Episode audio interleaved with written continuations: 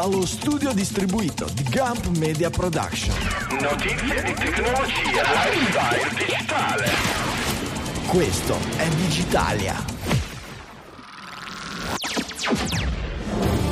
Settimana del 20 febbraio 2023, intelligenza artificiale e test dello specchio, la lavatrice ricaricabile, il team anti-meme di Putin, ma anche amore, speed, omicidi, queste e molte altre scalette per un'ora e mezza dedicata alla notizia, quella digitale, all'italiana. Dalle Mi Studio Ligure 1 di Sanremo, qui è Franco Solerio. Dallo studio di Milano Isola Michele Di Maio. E dallo studio di Milano Centro Francesco Facconi. Buongiorno a tutti, bentornati cari digitaliani all'ascolto di Digitalia e bentornati Francesco e Michele ai microfoni. Come ve la cavate? Buon Digitalia.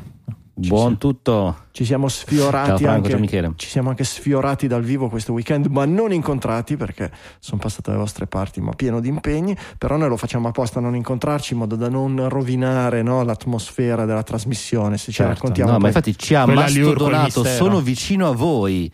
Però non potevamo finire, cioè levare questo. Eravamo su due metaversi. Io ho chiamato i diversi. carabinieri, ma non sono venuti. addirittura. Siamo messi bene.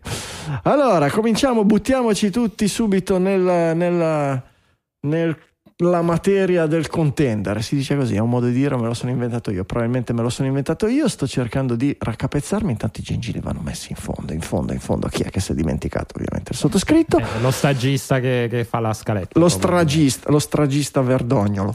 Il, ehm, il verdognolo. Non vale, non vale. Non vale, non vale. Era tirata. era ci stiamo provando. Vabbè, È come, è come il, il Fanta Festival. Ogni tanto qualcuno dice una parola che non c'entra niente e, e c'è qualcuno che dice sì, dai, sì, sì. eccetera.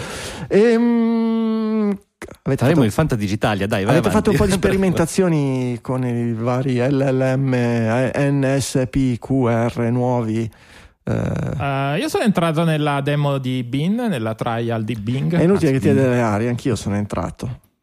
Immagino che abbiano aperto le porte. Hanno qualunque. aperto le gabbie. Esatto, hanno Io dagli anni gabbie. 90 che usavo il demo di Bing, ma volevo dire. A proposito, sì, sì, io su, riesco a farlo funzionare solo con il browser di Microsoft. Ho dovuto Certo. Eh, Con ecco, Edge confermi, confermi, ecco per cui ci hanno preso gusto. Dopo che hanno visto che dopo che hanno detto se volete accelerare le cose dovete scaricare l'app per iOS e hanno fatto il bot poi hanno aperto i gabi e hanno detto sì però se volete usarlo dovete anche scaricarvi. Edge perfetto Ti sei sentito un po' violato? un dover pochino violato sì, sì. se c'è qualcuno che aspetta la promozione dentro Microsoft perché è riuscito a far diventare per una settimana il browser più installato della terra cosa che non Infatti il succedeva market share di, di Explorer questo mese, anzi di Edge, è 200%, cioè proprio completo. Esatto, non succedeva dai tempi di Internet Explorer 6. È possibile? Internet Explorer ha mai avuto una versione 6? O, o ricordo? Sì, Sì, era sì, quella certo, più famosa e più la odiata. Ecco, ecco, Esatto, la sera. perfetto. Peak Internet Explorer proprio 6 Peak Internet Explorer è già siamo, già siamo già in abbondanza di titoli, va bene. E allora E non abbiamo manco detto una notizia. Cioè. Vai, Gingilli, chiudiamo. non voglio immaginare che cosa il nostro Stable Diffusion, no? che cos'è Mid Journey inventerà per, per Peak Internet Explorer, ma che tra Peak ed Explorer mi immagino immagini di alto Oppa. alpinismo himalayano. Can't wait. E allora, queste sperimentazioni con Bing come sono andate? Eh, meglio di chat GPT, devo dire. Ehm, il, mio, il mio benchmark, siccome sto le- non mi ricordo se già l'ho detto, vabbè, faccio come le persone anziane, come mia nonna che dice sempre le stesse cose. eh, sto leggendo Il Maestro e Margherita, un romanzo sp- spaziale, Bulgakov. bellissimo. Mm. Esatto, Bulgakov e- o Bulgakov, non lo so, non sono fluente. E, mm, e- e nel- con chat, chat GPT eh, ho iniziato, ho provato a confrontarmi sui temi, sui temi del romanzo, anche entrando abbastanza, abbastanza nel dettaglio, quindi cosa succede nel primo capitolo, cosa succede nel secondo capitolo e eh, nella classica moda di ch- chat GPT ha sbagliato subito, confondendo primo e secondo capitolo, si è scusato e ha detto no, no, scusa, c'hai ragione. Ha raccontato il finale come fosse l'introduzione, ma vabbè, insomma. Esatto. Mentre invece facendo più o meno le stesse domande alla nuova versione su Bing, invece ha azzeccato subito qual era il primo capitolo, qual era il secondo capitolo, con, con, eh, abbiamo parlato dei significati nascosti, le, meta, le, metafore che ci sono dietro i personaggi, tutto ben, ben annotato. Um, quindi sì, sicuramente l'ho trovato un pelo più preciso rispetto, rispetto a ChatGPT. E oltre a sapere cosa è Digitalia, cosa che è stata la mia seconda domanda. Quindi ha scoperto di essere appassionato di robotica. Questa è esatto, non, non sapevo nella vita. I, no, sì. I, nostri nomi li ha azzeccati, non ha azzeccato una professione di, di, di noi quattro. Beh, allora, che il, Max De Santo sia un formatore, in un certo senso, forma le menti degli universitari. Però sì, insomma, più o meno è andato Però abbastanza un laterale. Un passettino ecco, carino, nella giusta direzione. Comunque... Carino che dia, giustamente essendo un motore di ricerca, dei riferimenti, dei link, quindi fa un discorso di senso più o meno compiuto, appunto a parte qualche imprecisione, ma poi dà delle note sì, mi è piaciuta è, molto la, la, forma. Questa è una bella, sì, questa è una bella, esatto. è un bel passo Come avanti. le note a pie pagina, no? 1, 2, 3 il fatto e poi che, portano Il fatto che link. argomenti con dei link quanto, quanto, richiesto, certamente è un passo avanti. Chat GPT, e già ci vedo la corsa al SEO per uh, eh, intelligenza certo, artificiale, certo, perché eh. nel momento in cui non c'è il link, vabbè, chi se ne frega, nel momento in cui c'è il link, il link ti porta traffico. Eh, ma anche non ci fosse il link, comunque se devi fare reputazione eh, no, per la reputazione ok, però per, tra, per, portare traffico sul tuo sito. Eh. Beh, il prossimo però... step sarà trovare risposte nei quali il primo link sia verde, cioè pubblicizzato. Diventa quasi, diventa quasi una divinazione il lavoro del, del SEO specialist, no? Il cercare di immaginare, indovinare, anche se bisogna capire quanto frequentemente vengono rinfrescate le, gli allenamenti o se sono in training continuo. No, sono in training continuo, però sono in training internamente. Continuo. Poi c'è una release ogni tot mesi. Una, no, una... no, beh, allora sono in training abbastanza continuo quello di Bing, tanto che eh, è emerso come in alcune funzionalità abbiano dei, proprio ad esempio le, eh, le azioni, il mercato azionario, altre informazioni di notizie più recenti hanno un ciclo di release molto più frequente rispetto ad altri. Quindi cerca di mimare diciamo la velocità del classico motore di ricerca. Certo. Non so quanto sia ancora adeguato, in effetti alcune delle ricerche che sono girate su Twitter eh, in questi giorni che mostravano magari delle, eh, delle, inesattezze dell'ultimo minuto, però appunto hanno provocato reazioni di Microsoft, dice sì, stiamo velocizzando ancora di più il tempo di eh, reazione alle, no- alle, notizie, perché vuol dire comunque fare training, pubblicare certo. il nuovo motore, eccetera. Quindi... Chissà se, chissà se, se se la, um, i link fanno parte dello stesso eh, dataset di training dell'intelligenza artificiale. È difficile da... non saprei dirti come viene, come viene realizzato un beh, algoritmo del genere. Sembra una, cosa, una, ricer- sembra una, cosa, fa una ricerca su Bing alla fine, magari. Sembra esatto. una cosa. Bing in teoria è, un, è un'istanza di ChatGPT nel quale abbiamo potuto vedere che ha dei, sì. eh, delle frasi, delle indicazioni di programmazione che sono le prime frasi che vengono dettate. Sì, no, no, non hai stesso. capito la mia domanda. Non hai capito la mia no, domanda. no, certo, quindi evidentemente. Tra, tra le varie cose che non hai capito. Quello che, volevo, volevo arrivare è che è, è, è ChatGPT che poi riporta alla fine questi link. Sì, ma nella, nella, nella, tu puoi immaginare due, due, due, strade diverse per passare dalla forma di ChatGPT, testo senza link, sì. alla forma di Bing che ti dà un testo con dei link. Puoi pensare di mettere link nel dataset che viene utilizzato per fare il training dell'intelligenza artificiale, per cui noi pesi, il solito certo. discorso, oppure tu puoi creare un dataset di testo e di capacità di interpretazione che poi che cosa fa? Internamente lancia una ricerca Bing e poi la interpreta e te la racconta con le parole di ChatGPT però ti mette i link che vede nella ricerca, per cui i link non sono mai stati messi nel dataset di training dell'intelligenza artificiale, semplicemente l'intelligenza artificiale ha imparato a interpretare una, una serie di link e di metterteli di, direttamente nel, nella, nella, nel discorso quando, quando, ricostruisce quella cosa. Non so se Anche mi perché sono come bene. sappiamo l'intelligenza artificiale ha, ha, sappiamo che ci sono delle grosse difficoltà a interpretare come l'intelligenza artificiale esatto. parte dalla domanda alla risposta. Quindi in tutto che, che, il link come dire venga trasferito dall'informazione originale per, su per tutto il, anzi giù per tutto il funnel fino alla risposta ecco probabilmente è complicato. Può essere che lui appunto alla fine faccia una ricerca una su ricerca esatto e, la, il e primo spiega, risultato e te, la spiega, spiega esatto te, te, la, spiega. E, um, chat GPT dice che il cognome Bulka, Bulgakov si pronuncia con l'accento sulla seconda sillaba, per cui dà ragione a te Michele. Però abbiamo appena capito che ChatGPT è superato, che è più giusto, che dice più giusto Bing, per cui hai, hai sicuramente sbagliato. che bello avere, aver ottenuto ragione e contemporaneamente torto nella stessa frase del doc, cioè meraviglioso. eh, lo sai come, come, funziona da queste parti.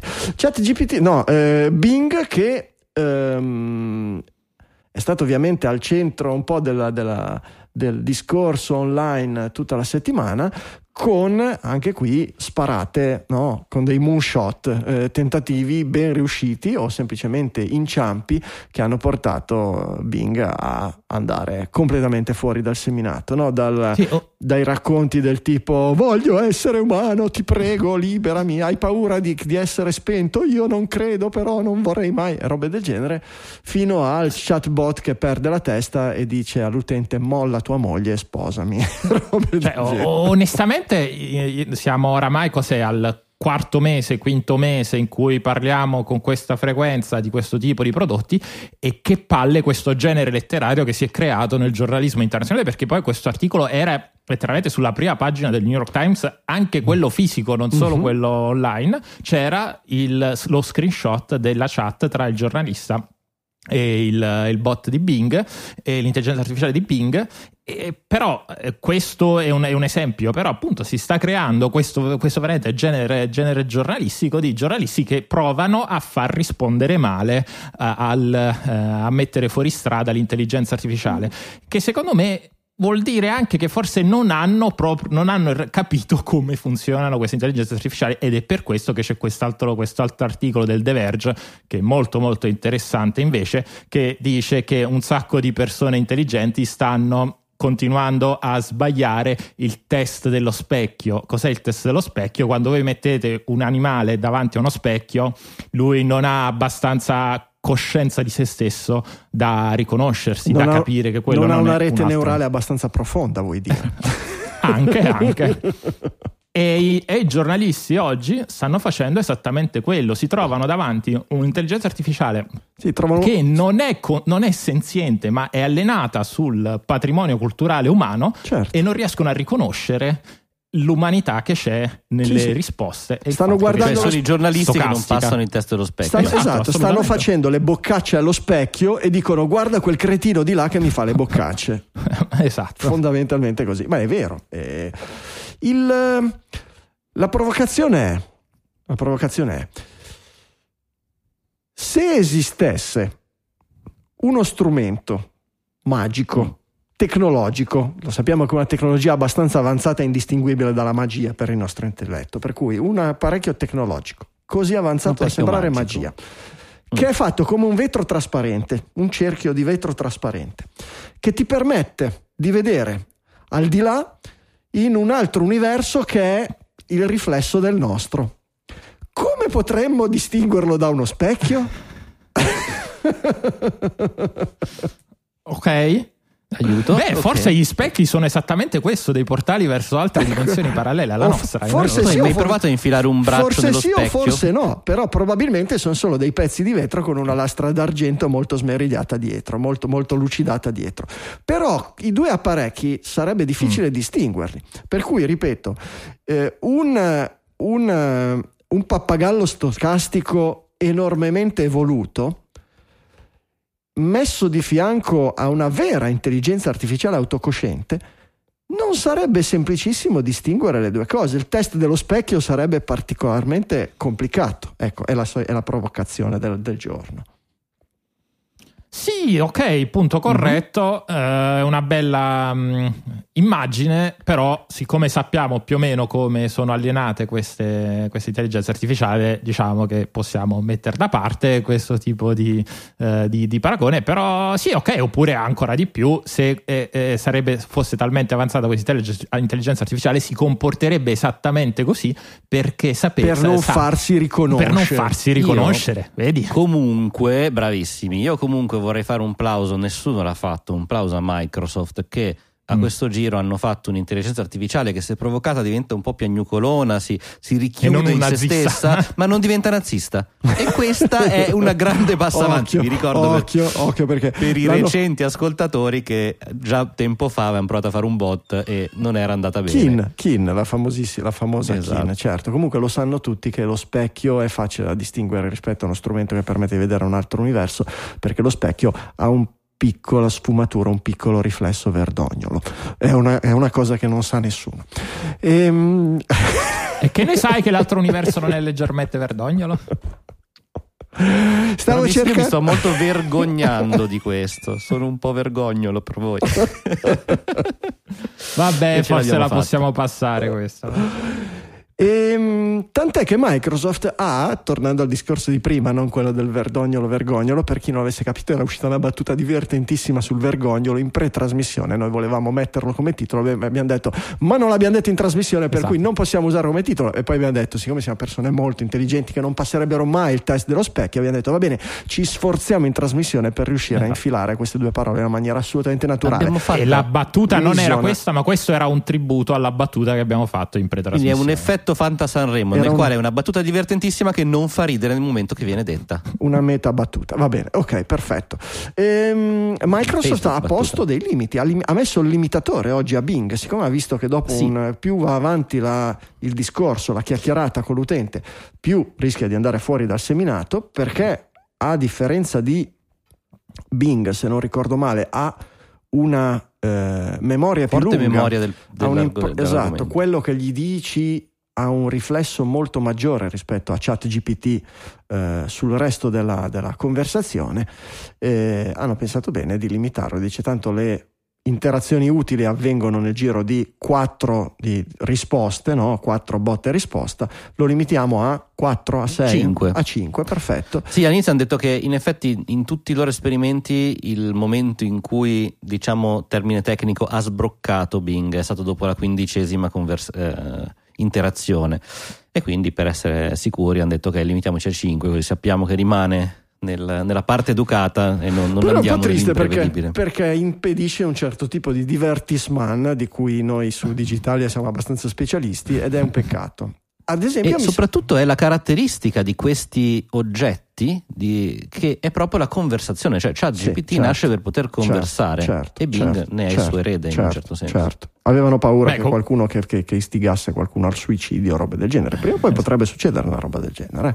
Eh qualcuno sì, depresso che una... si mette a chiacchierare esatto. con una IA e poi alla fine la chiacchierata si butta alla finestra.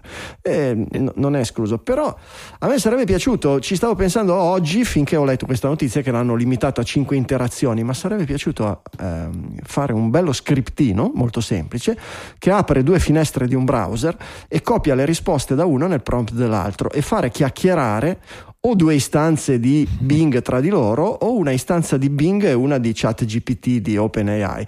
Sarebbe stato bello vedere questi, questi, queste eh. chiacchierate in che maniera evolvevano e dove, dove, dove sarebbero L'avevamo portato come gingillo una conversazione infinita fra sì, due personaggi. Però era, era, erano tutte e due. Certo. Era già una, era una, una, una macchina. Sì, e poi era un sistema. Era più di due settimane fa, quindi. Era co- sì, esatto. Era costruito però apposta per quello. Non, era un, certo. non erano macchine di, di, di conversazione conversazione o di risposta general purpose come queste. E, e peccato. Penso un paio d'anni fa ci divertivamo a far chiacchierare Google Assistant con Alicchia. sì, mi ricordo. Adesso siamo andati, eh, i tempi cambiano, i tempi vanno avanti. Sempre in ambito mm, AI, eh, un uomo batte la macchina a Go e in quella che probabilmente aggiungo io rimarrà come nella storia l'ultima vittoria degli esseri umani nei confronti dell'intelligenza artificiale. e tra l'altro, no, come dire, non è proprio una vittoria al 100% umana perché eh, questo giocatore di Go che si chiama Kellen Pelrine ha vinto a Go contro appunto un'intelligenza artificiale anche piuttosto, piuttosto evoluta usando un, eh, come dire, un bug dell'intelligenza del, comunque ha capito come giocava esatto, il suo avversario fre- e sì ma non l'ha capito lui No. è stata un'altra intelligenza artificiale No. che gli ha detto Non credo No, un'intelligenza lo so- artificiale, un algoritmo. sognato, Un co- no, no, un Ah, un computer. Un, algoritmo. un computer Ok. che ha analizzato il modo di Ok. giocare dell'intelligenza artificiale e ha scoperto una, una, una mancanza, cioè che ha fondamentalmente. Cosa ha usato? il vecchio trucco del mago, quello di, Sì, fa- di muovere la- una parte. mano dall'altra parte per Esatto, distrarre. Cioè ogni esatto. tanto muoveva dall'altra parte in maniera insensata. Io lo chiamo il tru- Tu lo chiami il trucco del mago, io lo chiamo il trucco del telegiornale, che più o meno funziona nella stessa maniera. Sì, dai. Più o meno il discorso è lo stesso. eh, E- come sei caustico oggi No, no, sono assolutamente, assolutamente realista, non caustico. Eh, mi sono perso i pezzi. Eccolo qua. Gli olandesi, gli olandesi eh, ospiteranno il primo summit sull'utilizzo responsabile dell'intelligenza nelle forze armate. Cosa potrebbe mai andare Allora, storto? A parte che responsabile, intelligenza artificiale, forze armate, già tre parole che Esatto, nella in stessa guerra frase. Esatto, si parlerà di potere uccidere usando l'intelligenza artificiale e altri argomenti spassosissimi come questo. È così. No, no, ma Eh, beh, meglio, meglio tardi che mai. No, no, ma è, facili- Ecco. è facili- cioè, Certo. è facilissimo. Basta fare una mitragliatrice co- con, su un carro armato eh, guidata da intelligenza artificiale più sofisticata, eccetera, che nel 15 millisecondi che passano tra il- la decisione intelligenza artificiale di premere il grilletto e il momento in cui si preme il grilletto, l'intelligenza artificiale si spegne, per cui il, il comando arriva, il grilletto si schiaccia, però l'intelligenza artificiale era spenta, per cui è, co- è come quando le Tesla vanno a sbattere e dice no, la Tesla ci ha detto che l'autopilota era disinserito, i, i- i passeggeri erano tutti e due chiusi nel bagagliaio. però... Questa quindi è una tua teoria interessante, in effetti. Beh, però alla fine, se ci pensate, scusate, esercito 1 intelligenza artificiale, esercito 2 intelligenza artificiale.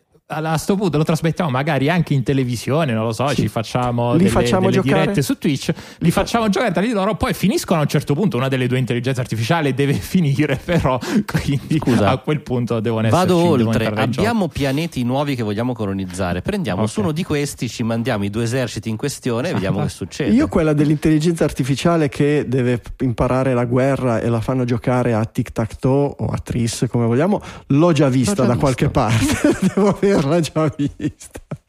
Però vabbè, vedete Tra voi comunque. grande film che c'è su Amazon Prime se volete rivedervelo. Quindi War Games, bellissimo. Sì, però assolutamente. esatto, dite il titolo perché War, War Games, War Games è storico. e- Bene, Ehm, se non li facciamo. Se non li facciamo giocare alla guerra, li facciamo giocare a Minecraft, ste intelligenze artificiali. Eh, non fate la guerra, fate Minecraft. Non fate, com'era, fate l'amore, non fate la guerra, ma poi giocate a Minecraft. Boh, vabbè. Sì. Ok. E così l'uomo si estingue.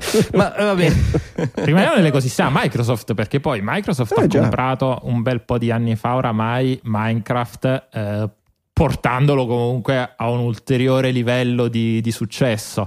Quindi eh, pare che nei laboratori di Microsoft stiano, ci sia una demo eh, con l'intelligenza artificiale integrata all'interno di Minecraft, quindi non dovete neanche più sbattervi di utilizzare tastiere e mouse, ma basta dire ehi Minecraft, costruiscimi una macchina, costruiscimi una montagna russa. Sposta quel cubo un po' più a destra. L- Esatto. L'idea è quella, sì. Non so se- Esatto, ma no, ma l'idea in particolare è proprio il costruiscimi una macchina, Ah, costruiscimi una teleferica. Perché? Vabbè, Perché in punto. effetti in Minecraft hai un sacco di modi di fare le stesse cose. Mm. E eh, molti sono conosciuti, ormai sono diventati standard fra i tutorial, fra i vari eh, streamer, libri e tutto quanto che c'è nell'universo, ma es- eh, questa intelligenza artificiale ha trovato nuovi metodi. Non, pre- come dire, non, non, eh, non riconosciuti, non conosciuti per riuscire a ottenere gli stessi risultati e quindi è in grado anche di avere un nuovo modo di giocare. Mm. Vabbè, non siamo dei Curioso. grandi Minecraftisti da ste parti, non abbiamo neanche mai Parla per te, ma Ah, sì? Siamo Sei- un po' vecchiotti, no, no, io no, ma faccio guardo giocare tantissimo a Minecraft. Ah, Beh, hai- quando era dire uscito, che Mhm. quando l'ho capito, Mm. ci ho messo un po', vista la mia non giovinissima età, ma quando ho iniziato a capire com'è ed è fondamentalmente il Lego all'interno di un computer, Mm. eh, prende comunque un certo fascino. È un, Beh, ma No. quando era uscito, e oramai parlo di quasi una decina di anni fa, io qualche ora ce l'ho buttata su Minecraft. Era un gioco abbastanza diverso. Pensa se avessi, era- se avessi continuato fino adesso, pensa un po', saresti ricco. Esatto. No, non lo so, avresti Poi, un, no, no, no, un non lo so, personaggio, non lo so, saresti il dio di mai. No, non lo so come. No, perché non diventi neanche ricco. Non diventi c'è ricco. modo. Vabbè, dipende, fai lo streamer eh, di Ma chi fai vince? tutorial. Ma chi vince a Minecraft? Nessuno. Ah, non si vince. Ah, non si vince. No, vabbè, ci sono anche, comunque Ah, anche degli obiettivi, sì. soprattutto dopo che Microsoft Ma si possono scassare le creazioni degli altri a Minecraft? Dipende dal Anche. server, credo. Eh, Se ti fai dal il, il mondo aperto per gli altri, possono arrivare o solo a guardare. Eh, perché o anche a guardare e toccare. siccome su internet Allora, è un posto dove ci sono tante personcine simpatiche. Un po' come fuori dall'internet. Vabbè, esatto, eh, più o meno, le, più o meno le stesse, casa. più o meno le stesse persone, così. Ehm, McDonald's eh, ha messo il- l'intelligenza artificiale sui drive-thru eh, con risultati, leggo, piuttosto esilaranti, che diventano Allora- ma- materiale per TikTok. Siamo nello stesso argomento di prima dei giornalisti che si divertono a far impazzire la chat. Ah, Qua sono i TikTokers che si divertono a fare ordini impossibili e il sistema di riconoscimento vocale eh, gestito dall'intelligenza artificiale non ce la fa a capire e, e tira fuori cose molto molto buffe e questa cosa chiaramente fa fare solamente più ah, tipo fa- fammi, un hamburger, fammi un hamburger Antani con la finocchiona. Sì, esatto, c'è uno di questi video, uno che gli chiede un qualcosa che non hanno Mm. eh, da McDonald's, questo qua capisce di tutto, gli mette non so quante centinaia di hamburger nello stesso ordine. e- che bella cosa, che bella cosa. E invece, e si fi- ride e si fanno view. e invece la finocchiona, che è un salume, io ovviamente fino a sempre saputo io che la finocchiona fosse un salume, l'ho scoperto questa settimana quando è uscita questa notizia, ma non sono triste della mia ignoranza perché so che anche l'intelligenza artificiale di Facebook non sa che cos'è la finocchiona. Allora, devi essere triste perché è molto, molto, Perché è molto buona, esatto.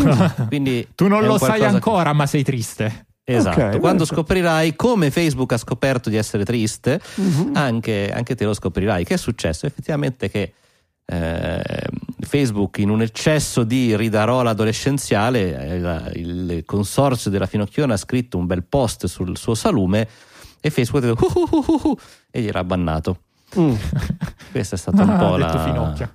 come sono andate le cose fortunatamente il consorzio ha chiesto In realtà non ha- non ha detto- non un Non ha detto ha detto tu stai violando l'articolo secondo cui le categorie protette Prima ha fatto la risatina adolescenziale, poi a quel punto è arrivato il ditino inquisitore ha detto Che per- voi state insultando. che peraltro l'articolo parlava, ho detto le categorie protette non l'ho inventato io, ma lo diceva proprio l'articolo, gruppi specifici di categorie protette.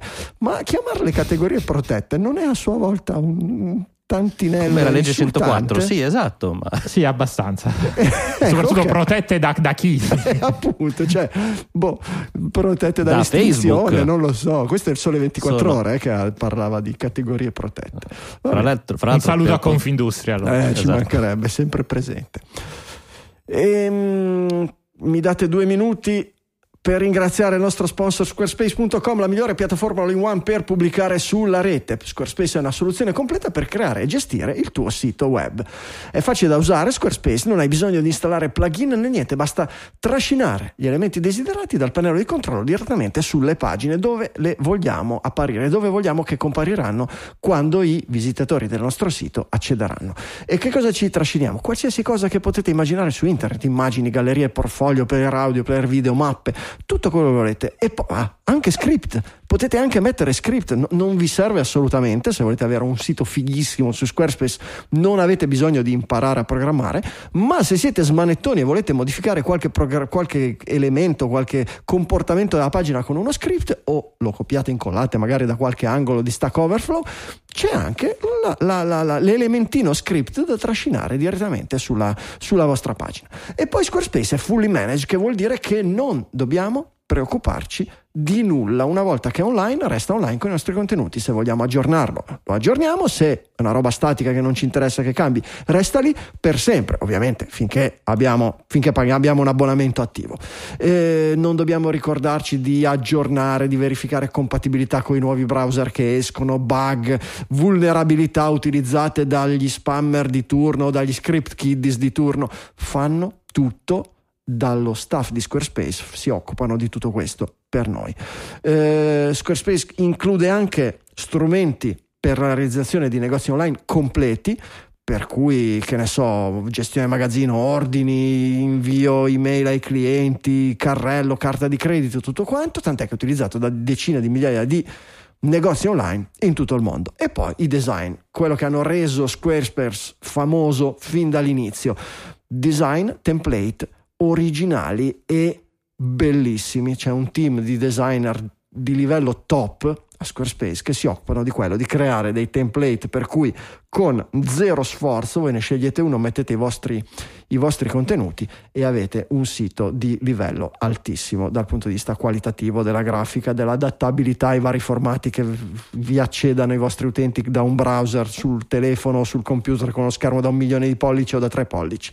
E ovviamente personalizzabile in modo che oltre a essere bello come qualsiasi sito su Squarespace, il vostro sito sarà anche estremamente personalizzabile e quindi originale e diverso da tutti gli altri siti su Squarespace. Provatelo, tante promesse, ma non sono a vuoto, provatelo gratis.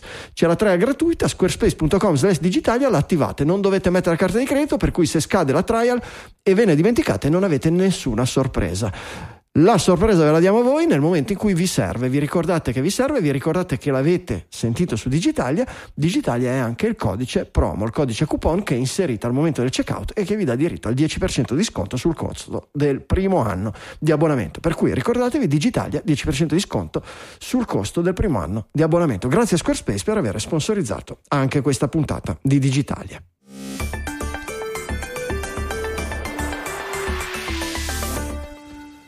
Allora, cos'è questa cosa? Me l'hai messa, chi l'ha messa? Michele in zona Cesarini della Smart Washing Machine, la Higher Wash Pass, mm. la prima lavatrice in abbonamento perché non avevamo... Il Wash as a Service. Non eravamo ancora no, pieni, stufi di pagare l'abbonamento a Dazon, al giochino per fare, no, per passare il tempo. Ci abbiamo anche adesso l'abbonamento per la lavatrice.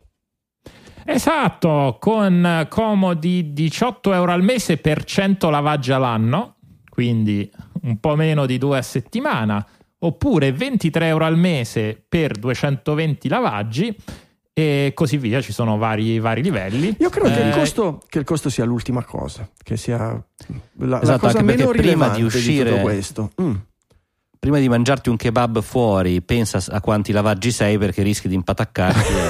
okay. eh, no, beh, è importante, a parte eh, scherzi. Ma onestamente io il costo invece lo vedo come una delle prime cose perché onestamente a me di possedere la lavatrice, la mia lavastoviglie, è una cosa che poi tanto poi devo buttare che mm-hmm. difficilmente però, devo rivendere, sinceramente. Però diglielo a quelli che si sono abbonati poco. a Dazon quando costava 8 euro al mese. Esatto. Eh, no, ma allora, ok. Io... Ehi, voi che avete, vi siete abbonati a Dazzona. Concordo in realtà con, con, Franco che il prezzo in questo momento probabilmente è l'ultima parte interessante, nel senso che eh, intanto è un oggetto che tu com- devi comunque avere un, un, anticipo di 150 euro, quindi non è un abbonamento sì. alla Netflix o da Zone che, è, che, puoi usare solamente quando ti serve. Devi pagare una certa cifra e hai un vincolo di mesi. Quindi Vabbè, è ovvio, quasi più simile a un leasing o a una rata. Sì. Eh, inoltre, quella che prima era la battuta del mangio il kebab, mi sporco la camicia, devo andare a lavarla e magari sforo il lavaggio della settimana, vuol dire comunque sia eh, avere un limite, un artefatto su quello che è invece l'utilizzo di una macchina per il quale non, non hai intanto però aggiornamenti funzionali, non è che vengono ad aggiungerti no. un, uno sportello in più o ti mettono 5 detersivi invece di 4 o qualche altra funzione come nei tipici sistemi as a service, cioè un oggetto che una volta che hai comprato al netto di metterci il detersivo è tuo, comunque paghi tu la corrente, quindi la parte as a service, devo essere sincero, non mi convince in questo caso, cioè l'as a service dovrebbe essere un qualcosa eh, di cui però le macchine, scusami, le macchine in leasing, ehm, le macchine che tu prendi in affitto a lungo termine è lo stesso principio, non è che la macchina cambia, la macchina è sempre Siamo la stessa. a livelli di prezzo molto diversi. Eh vabbè, è una lavatrice, non è una macchina, certo.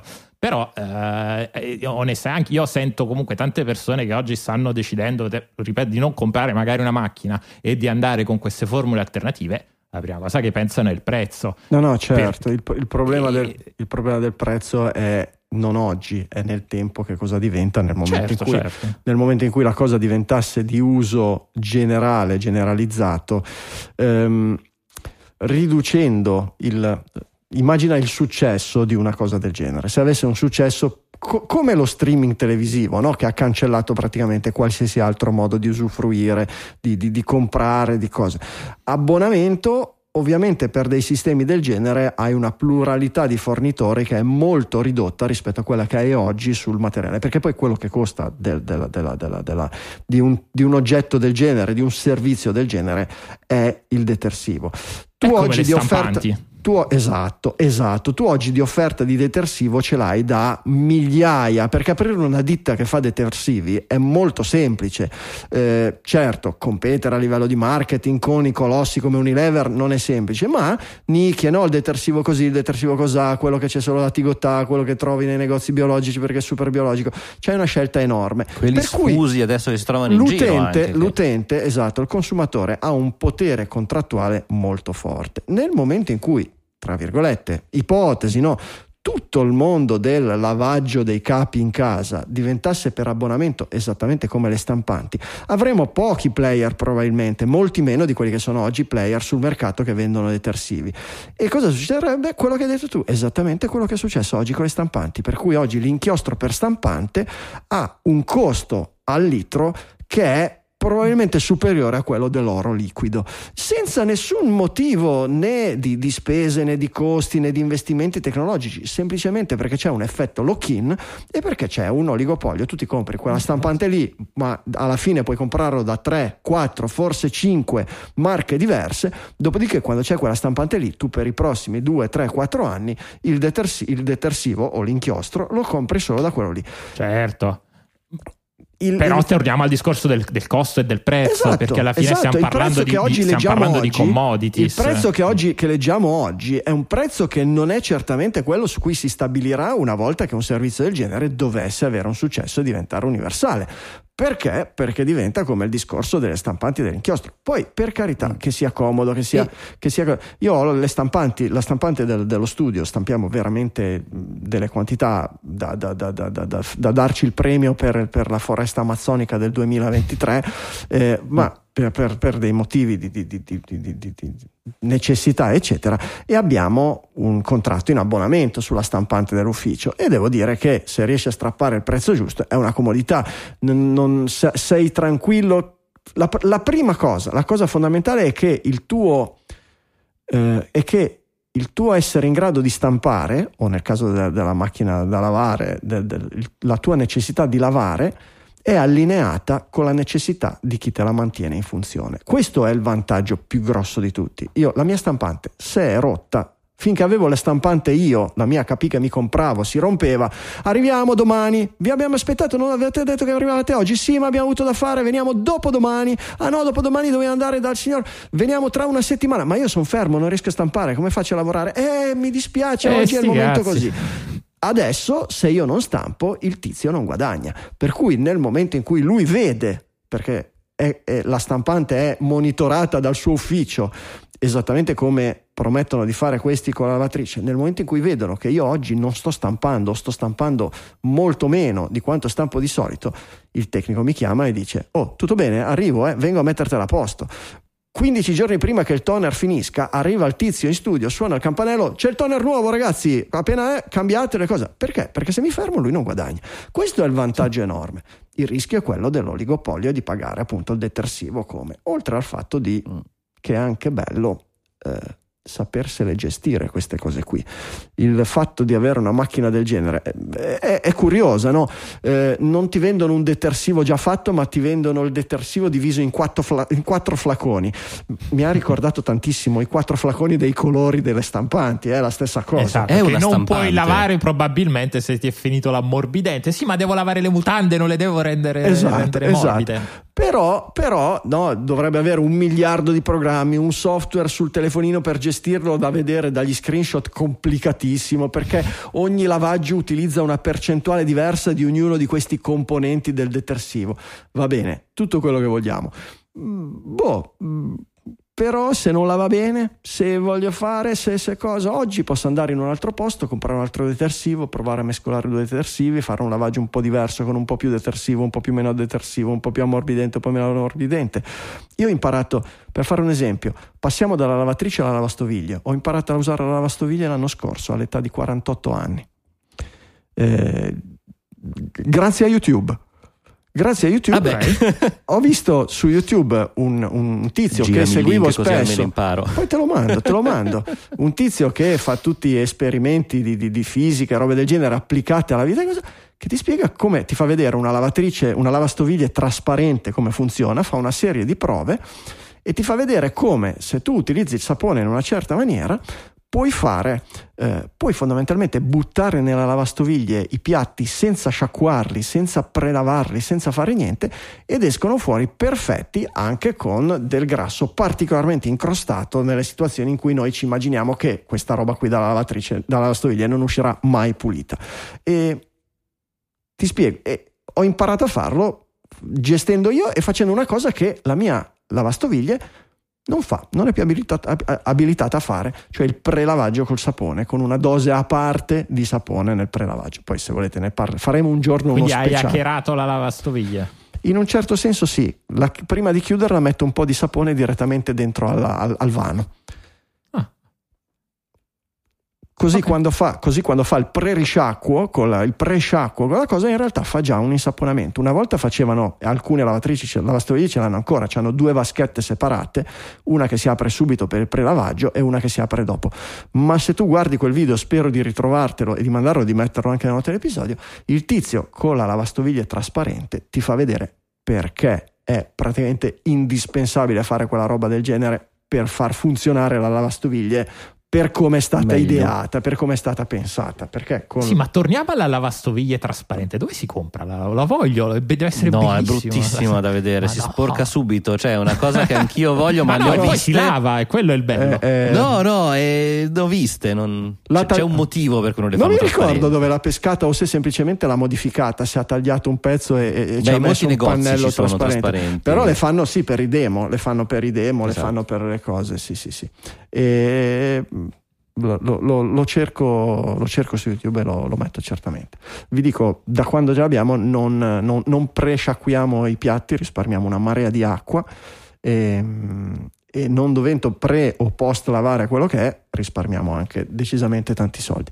E ti spiega come tanti dei programmi in realtà che ti danno, quello ecologico, quello di lunga durata, quelle- sono tutti un fracco di minchiate e, e ti fa vedere perché, come funzionano, eccetera. Molto interessante. Per cui ecco, a me piace avere una lavatrice, una lavastoviglie che io possa hackerare. Mi piacerebbe avere anche la stampante che io posso hackerare, metterci i miei inchiostri, fare le prove, eccetera, a seconda di cosa mi dicono gli esperti su YouTube. Ma non posso, anzi, se prendo un inchiostro non originale e poi si blocca, mi fa anche causa l'HP. Esatto, Eh. ma- manco, manco avessi cercato se di. esistono delle stampanti etiche, se qualche ascoltatore conosce delle aziende etiche che fanno stampanti o se O stampanti open la source. al diavolo. Sì?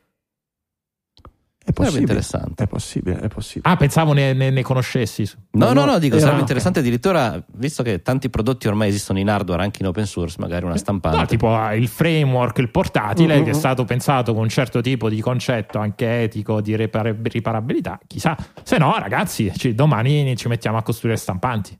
Grande opportunità di business. Beh, già nelle stampanti 3D ci sono dei progetti di stampanti 3D Sì, sì, open sì. source. eh, Non è Sì, che- sì, ah, delle stampanti 3D utilizzano quasi esclusivamente contenuti, eh, pezzi ah, che puoi comprare, eh, magari non dal brico sotto casa, ma sì, assolutamente tu ti puoi costruire.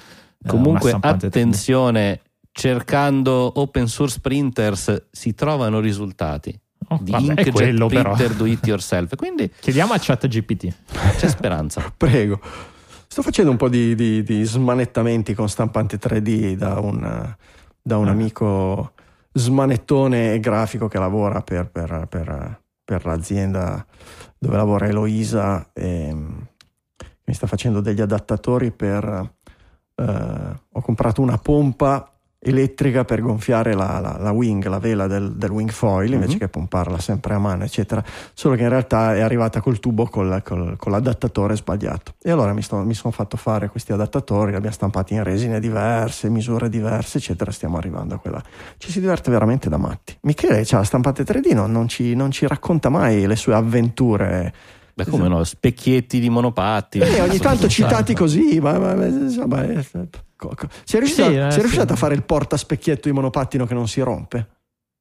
Il portaspecchietto, beh, oddio, quello che ho adesso lo, ci vado su in giro da, da un po' di mesi perché poi l'ho, l'ho stampato Eh, in maniera diversa, in rotto, no? lunghezza. Sì, primo sì, si- esatto, si era rotto, poi l'ho, l'ho rifatto, l'ho, l'ho- rinforzato, l'ho stampato poi, come dire, in orizzontale e non in verticale, quindi i cerchi del- della, stam- della stampa Sì. Eh, nella vecchia versione erano è sicuramente un punto di rottura perché gli davi una un un- li toccavi e si, si spaccava mentre invece stampandolo in lunghezza viene distribuito il- nel momento in cui prende una botta viene distribuita meglio e quindi oramai sono 3-4 mesi che vado avanti con lo stesso portaspecchietto Penso che me ne stamperai uno anche per me e mi dirai il modello di specchietto da comprare perché mi, Eh. ma- mi manca. Tra l'altro, credo che abbiamo lo stesso monopattino. Mi, mi sembra. Segway G30L però Cioè, hai già quello con le gomme mm, con l'aria dentro o- piene?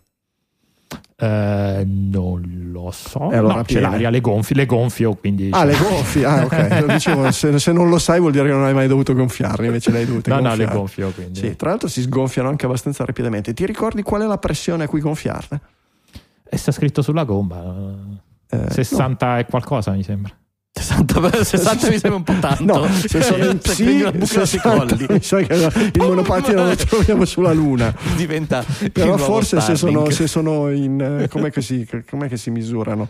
Eh, bar, psi, Bar. atmosfere, ettopascal, ci sono tante Esatto, unità 60 di misura. bar diventa un satellite. No, credo PSA. Sì, credo 60 psi. psi, però ah, può darsi, sì, sì, sì. Può essere. Ah, siete sempre lì a ridere, a prendere in giro. Eh, siamo frizzanti. Eh, Digitalia serve per ridere. Io quando vedo qualcuno Ma non di me, In con me. genere, al limite. co- cioè, ridere per qualsiasi motivo e far ridere. Io tutte le è, è una delle mie è una di quelle cose lì che mi piace pensare. Quando vedo per strada qualcuno che ha delle cuffie No, degli AirPods, delle cuffiette nelle orecchie che sta ascoltando un qualche cosa e lo vedo magari che cammina sul marciapiede o attraversa la strada e sghignazza, io mi immagino che stia ascoltando Digitalia.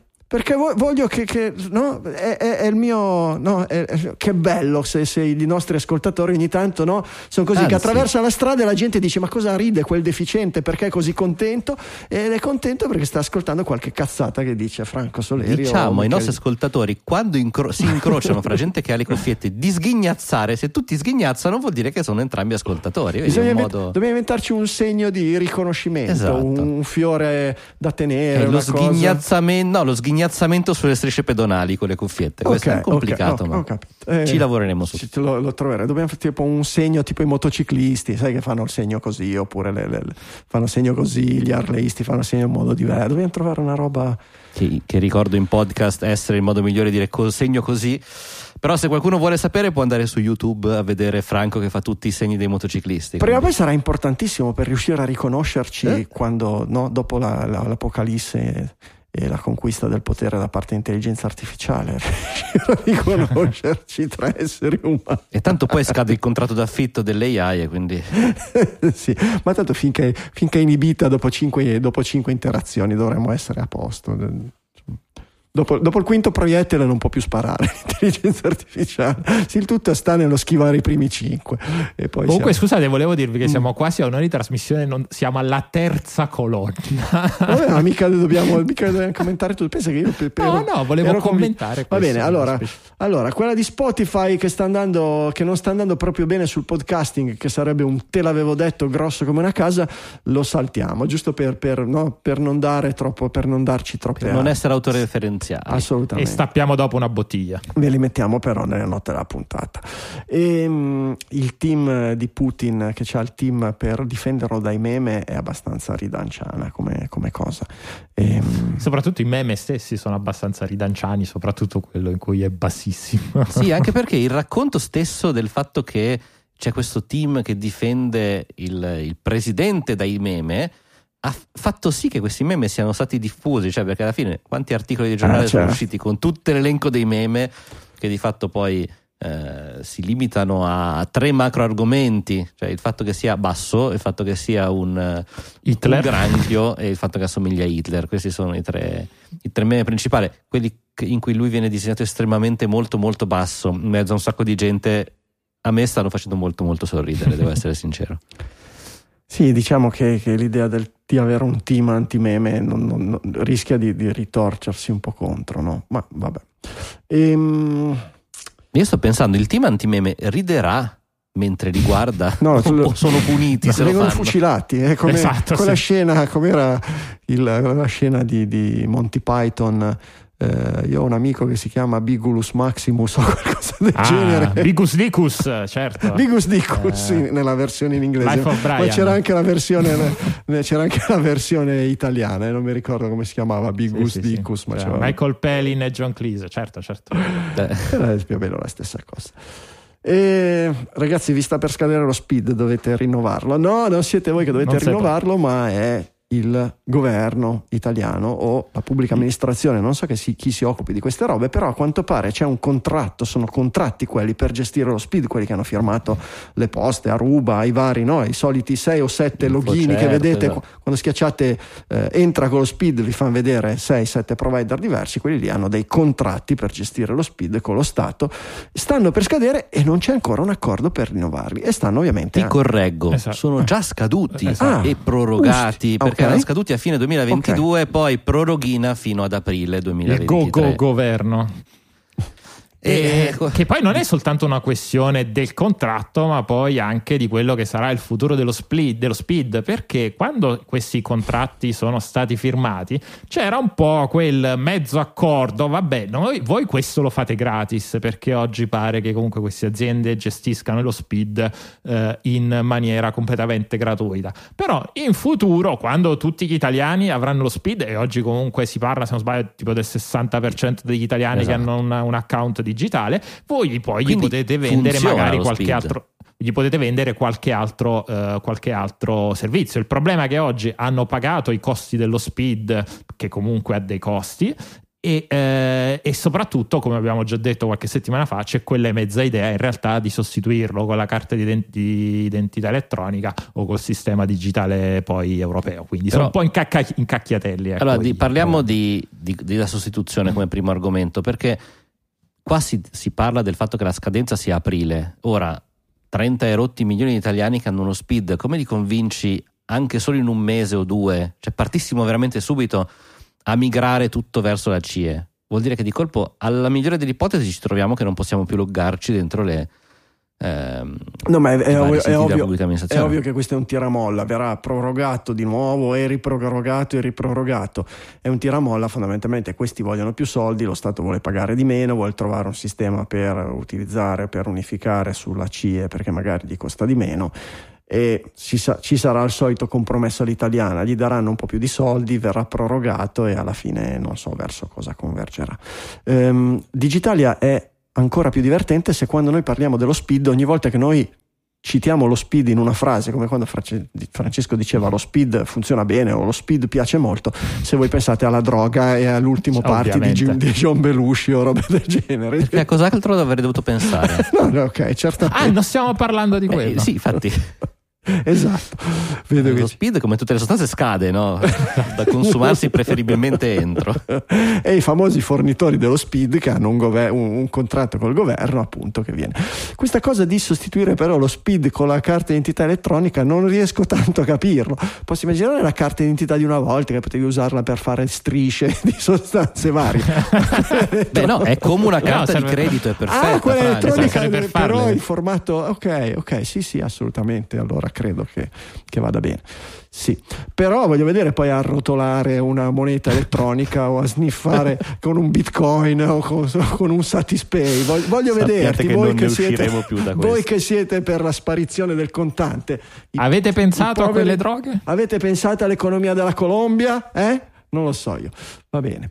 Ehm, ringraziamo il nostro amico ascoltatore Fabrizio Costanzo che ci ha lasciato bella, un bel articolo su LinkedIn eh, in viaggio con i podcast che parla bene di noi. Ogni tanto qualcuno parla anche bene di noi, ci fa solo piacere e ci piace ringraziarlo. Twittanza o produttori esecutivi? Dai, un po' di twittanza e poi dopo i produttori esecutivi. In ambito Twitter, ah, la storia di, di Twitter e, dei- de- e del, um, e, del, e del terremoto. Effettivamente ha dei Ok. riflessi questa cosa, no? Ehm, Twitter è sempre stato il, eh, il social che permetteva la trasmissione delle notizie rapida di eventi che, no, quante volte abbiamo detto è successo il maremoto, è successa l'alluvione, è successo- l'abbiamo saputo tutti prima da Twitter che attraverso i media. Eh, si è coagulato più movimento di no, beneficenza, di aiuti attraverso Twitter che attraverso. Oggi Twitter è in un pochino, mm, ma non so neanche se dire se è in calo perché dipende dai numeri che, che da, da chi ascolti Ma- quando dà dei numeri.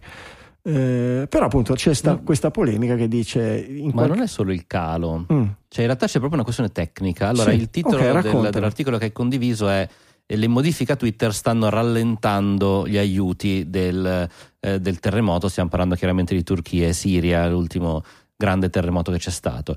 Eh, il perché sembra essere legato a due situazioni in parallelo. Il primo è una mancanza di alcuni figure chiave che si occupavano all'interno di. Twitter di gestire l'emergere di emergenze eh, per fare in modo che comunque sia certi per ehm, prioritizzare le, le- Esatto. Ok. Questi, secondo perlomeno gli articoli, pare che siano persone che, essendo da un certo punto di vista, l'articolo dice non, non postano su GitHub, cioè non scrivono codice, quindi sono state licenziate per quel motivo lì, in realtà per apparente inutilità dal punto di vista della riorganizzazione di Elon Musk, in realtà eh, hanno dimostrato in questa situazione che non- Twitter non è più in grado di essere veloce e celere a reagire a questo tipo di emergenze, creando quindi comunque una diversità di eh, comunicazione. La seconda problematica, ancora probabilmente più importante, è l'accesso alle API. Perché comunque Ok. sia molti, eh, molte eh, onlus, immagino, società comunque dedicate alla, eh, agli aiuti umanitari, alla ricerca, al, al primo soccorso, fanno largo uso, hanno sempre fatto largo uso dei dati di Twitter per riuscire a localizzare le persone, a, eh, a- a- a semplicemente anche a coordinarsi fra di loro. Twitter è molto veloce, molto funzionante. eh, soprattutto in Turchia è estremamente usato, è la sesta nazione se non mi sbaglio come eh, penetrazione, quindi è anche utile per riuscire a capire quali sono certe parole chiave, per capire magari chi sta cercando di, chiedendo aiuto, chi- e senza la possibilità di accedere in maniera molto estesa a certe API, senza dei team interni che aiutino a fare certe analisi sul Sì, sentimento qui di dicevano, dicevano che utilizzavano proprio il- il- la massa dei dati di Twitter, cer- filtrandoli eh, per capire quali parlavano di terremoti, per semplicemente cercare di capire attraverso questi algoritmi quali fossero le aree più colpite prima per fare per decidere dove mandare maggiormente aiuti. Perché dice, ovviamente, quando succedono queste catastrofi naturali, la linea delle comunicazioni può essere, eh, può influire. Come fai tu a capire qual è la zona più colpita da un terremoto? Perché quando una zona viene colpita da un terremoto, abitualmente le comunicazioni aumentano, aumentano, aumentano, aumentano, ma a un certo punto diminuiscono aumentando la Crollano. gravità del terremoto, perché a un certo punto le infrastrutture vengono impedite e anche semplicemente chi vi partecipa ha meno modo di comunicare, eccetera. E Twitter quindi era usi utile la gran massa di esatto, chi ha sentito un terremoto per delimitare il perimetro. per riuscire a focalizzare, a incrociare no, aree densamente popolate e fortemente colpite dalla- dalla- dalla- dalla- dal, dal sisma, in questo caso dalla catastrofe. E certo, e quindi chiudendo le API, eh, sì. E, boh, bene, Ah, vero, bene. vero. Eh, devo dire, Ecco, l'uni- devo dire, devo dire, dal punto, se, se siamo l'alienino sul disco volante che osserva la- da un'orbita lunga il, eh, il pianeta Terra, eh, stupidini questi esseri umani che hanno fondato questi sistemi così sofisticati e così utili e da cui dipende il salvataggio su eh, l'infrastruttura di un'azienda privata che non aveva assolutamente nessun allineamento di interesse a far funzionare queste cose. Eh, oggi ce l'abbiamo, oggi ce l'abbiamo, è un protocollo eh, diverso e con Mastodon, Pleroma e tutto quello che vogliamo e questa sì che potrebbe essere la buona occasione perché un sistema del genere eh, a livello globale eh, di, di- di- comunicazione non in mano a un'unica entità che ha scopo di lucro ma eh, in mano a tutti e a nessuno contemporaneamente, questa sì potrebbe essere una Eh. cosa che non è soggetta ai capricci del miliardario pazzo di turno e che quindi sarebbe, farebbe dire all'alienino in orbita e che bravi questi esseri umani che hanno costruito una cosa resistente e no, Avremo imparato? certamente no. Salutiamo chiaramente l'alienino in orbita che ci ascolta. E sì, la difficoltà di Mastodon in questo momento o di qualsiasi altro prodotto simile è quello di riuscire a finire sulla home page di tutti i telefoni. Perché se Twitter in Turchia ce l'hanno un sesto della popolazione, probabilmente pronto, di pronto accesso, è lì che si generano i dati. E questa è Sì, la sì, difficoltà. No, no, certo, certo, certo, certo. Beh, Glieli abbiamo fatti generare noi, come dire. Sì, sì. diciamo che, che il- eh, la migrazione è in corso, no? Eh, Twitter è diventato grande perché prima ci sono andati tutti i geek e poi c'è andato tutto il mondo, che poi in realtà tutto il mondo no, perché se guardi i numeri di Twitter rispetto a quelli di Facebook, però eh, oggi buona parte, larga parte dei geek hanno abbandonato o hanno un piede in due staffe o hanno abbandonato completamente Twitter e stanno andando verso il Fediverso. Può essere una buona occasione, chissà se la forza trainante sarà abbastanza forte. Intanto vediamo che cosa sarà di Twitter nei prossimi n anni, perché Twitter abbandonando qualsiasi tipo di interpretazione schierata eh, per politica o per simpatia, perché quello che leggi oggi su Twitter riguardo a Twitter sul web oggi è o connotato politicamente o per simpatia nei confronti di Elon Musk, eh, ma abbandonando ogni tipo di colorazione, oggi Twitter è in una, è in una- è in una modalità di ehm, bianco-nero, cioè o riparte e diventa economicamente autosostenibile e quindi rispetto a quello che ha avuto fino ad oggi ha un successo in termini economici, ma per forza anche di uso eccezionali rispetto a tutta la sua storia, o va a gambe all'aria, chiude. Io non, non vedo in questo momento vie di mezzo, di mezzo. Per cui c'è anche questa possibilità che i- i- i- il mondo dei geek faccia un po' da apripista, che il resto del mondo non li segua, ma che a un certo punto il resto del mondo sia costretto a seguirlo, perché nel momento in cui su Twitter eh, si, si- si- si applica un bel timbrino bankrupt, eh, che a noi sembra allucinante, ma il, tim- il- il tim- il timbrino l'hanno messo sulle porte di, di- di- di- banche ben più grosse e ben eh, apparentemente più solide di Twitter, per cui fino ad oggi non abbiamo mai visto collassare e fallire un, un- un gigante del web, ma mm, se, se- è fallito Lehman Brothers Beh, può ci fallire, può fallire tranquillamente. Eh?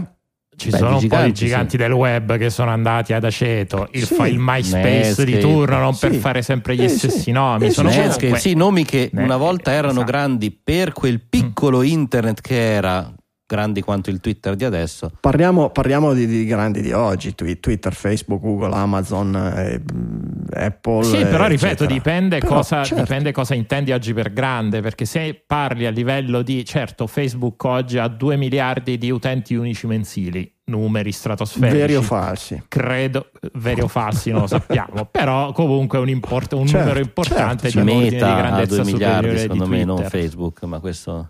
E- però vabbè, il, il punto è che Twitter comunque oggi ne ha quanti? 200 milioni se Sì. non ricordo male. Però ha una rilevanza, ha una rilevanza, ha una rilevanza Ha un dal brand punto di vista- Twitter, Sì, ha un brand che è un asset. non Oggi solo- pensare sì. che, che- che va a gambellare da- finirà, potrebbe finire di, man- di mano in mano finché Non poi penso, magari vada a Michele. terra da sceto. Nel senso che se dovesse a un certo punto crollare, crollere, cioè Twitter ha un brand talmente grande e talmente in questo momento, come diceva Franco, bianco o nero, sia da un punto di vista economico, perché quello è il discorso che faceva, ma anche da un punto di vista di brand, che nel momento in cui le cose dovessero iniziare ad arrotolare giù, va a finire che anche il brand crolla.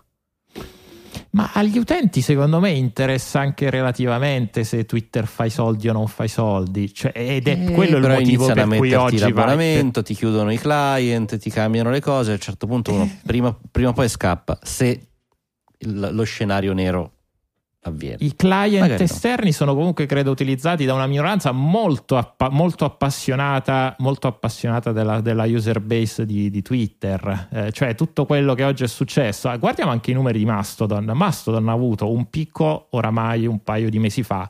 Comunque, e poi questo picco è sceso perché tanta gente non Certo. si è trovata sulla piattaforma, non ha trovato le stesse persone. Ha avuto comunque delle difficoltà, però si è comunque attestato su dei numeri che sono di un ordine di grandezza superiore a, quella che- a quelli che aveva sei mesi fa, veramente, fo- un po' più di sei mesi fa, però. eh, eh, e, e stiamo parlando già di almeno un paio di picchi che ha avuto Mastodon.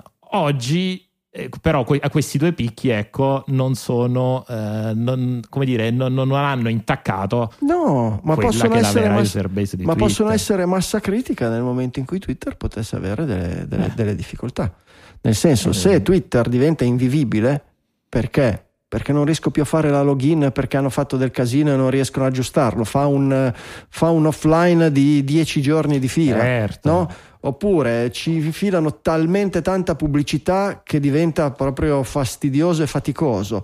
E cosa c'è? Con cosa lo sostituisco? Vabbè, io di tutti i miei amici c'è questo Mastodon, proviamolo. Non ci sono tutti i miei amici, ma intanto ci sono Franco, Michele e Francesco e loro chiacchierano e lì pubblicità non ce n'è. Eh, funziona bene, viene aggiornato continuamente. e proprio questa nuova spinta, perché no? Potrebbe anche essere, no? Eh, io, spe- io sp- vediamo speriamo io ci spero perché l'idea è buona, l'idea è buona Certo. e ha tutte quelle caratteristiche che avremmo, di cui abbiamo sempre parlato, di cui avrebbe bisogno un ambiente da cui dipende la nostra comunicazione anche di un certo livello, no? anche a livello politico e di, di- di- di- proprio di, di- di- di società, di funzionamento della società. Va bene, Ehm, dobbiamo ringraziare i nostri produttori esecutivi.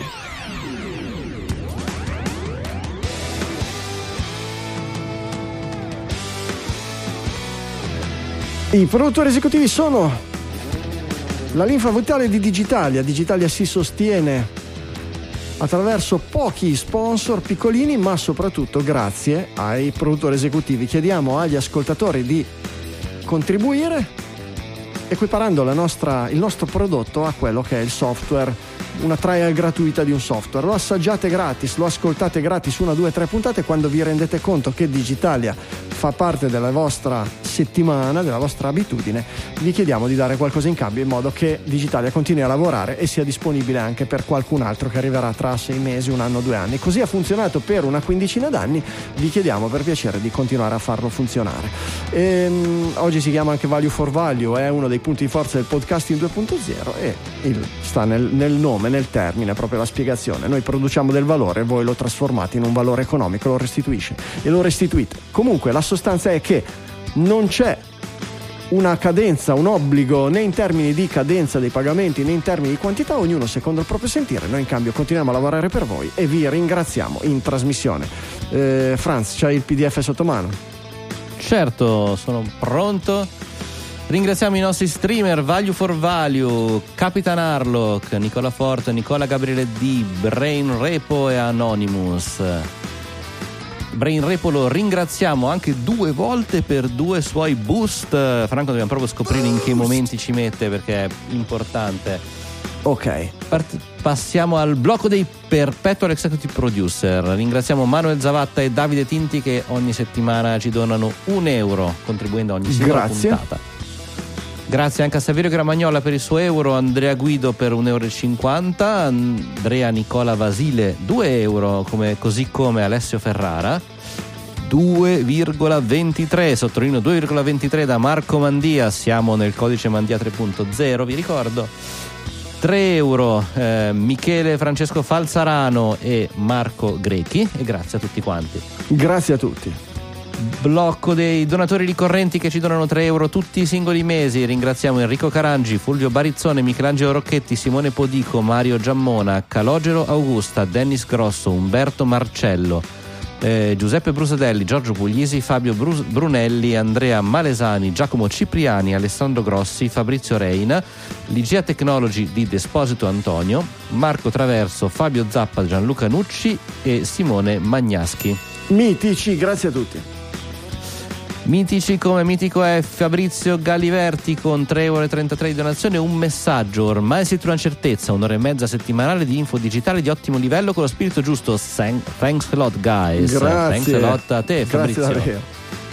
Così come grazie anche ai donatori di 5 euro ricorrente ogni mese Mauro Tommasi, Donato Gravino, Letizia Calcinai, Michele Olivieri, Emanuele Libori, Edoardo Volpi Kellerman e Andrea Delise. Grazie, grazie davvero. Fiorenzo Pilla, grazie per i tuoi 5,32 euro e pa- cambiamo pagina 10 euro ci arrivano da Marco Giambirtone che in- inizia il gruppo dei, grandi, dei lead executive produ- dei gra- grandi produttori della puntata con un bel messaggio. Dite sempre di portare orecchiette fresche. Bene, da ieri 12.02 ne avremo un paio in più perché è nata la piccola Aurora Zelda. E con le vostre voci, adesso dico parlo piano, capirete perché, mi, dire- mi darete una mano in diretta o in podcast per farla addormentare. Un grande abbraccio. Un grande abbraccio a te, Aurora. Aurora Zelda.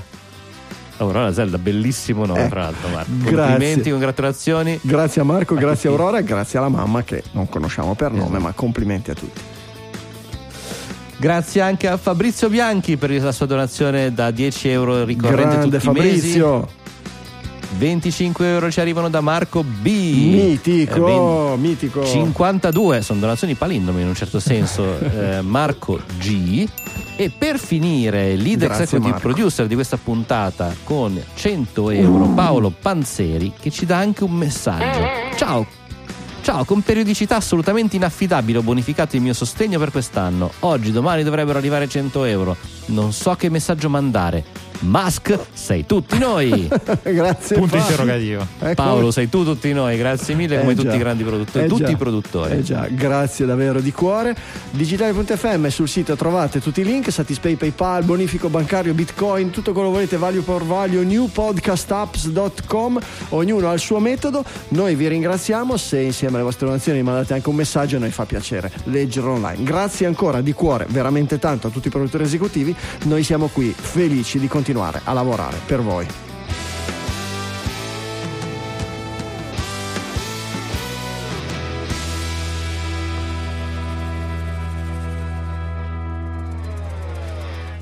E allora questi qui erano lì che cercavano di capire qualcosa sui tweet del terremoto, eccetera, e continuavano solo a vedere tweet di Elon Musk.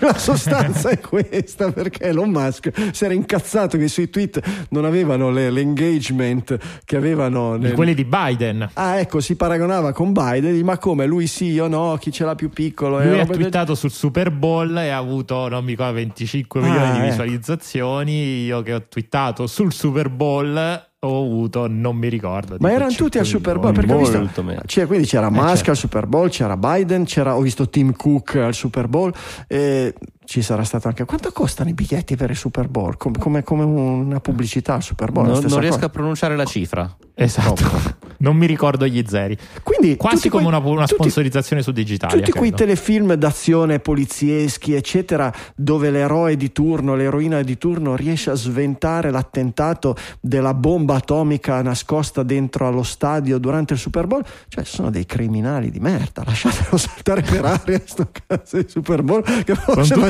facciamo un piacere all'umanità. Vabbè, e quindi Biden scrive un bel messaggio, 29 milioni di like, eh, Elon fa lo stesso e solo 9 milioni, allora andiamo a chiedere ai nostri belli ingegneri come mai io non ho ricevuto così tanto, il povero ingegnere gli ha Anche, spiegato anche perché che, forse a insomma, livello, a livello di, di- di follower erano paragonabili. Adesso io non ho i numeri alla Sì, mano. sì, sì, forse anzi. forse Probabilmente anche più- più Elon da quel E punto quindi, di e quindi vista, avrebbe no? anche E- ragione a dire: ma perché lui ha più engagement se tutte e due tweetiamo che bello Super Bowl?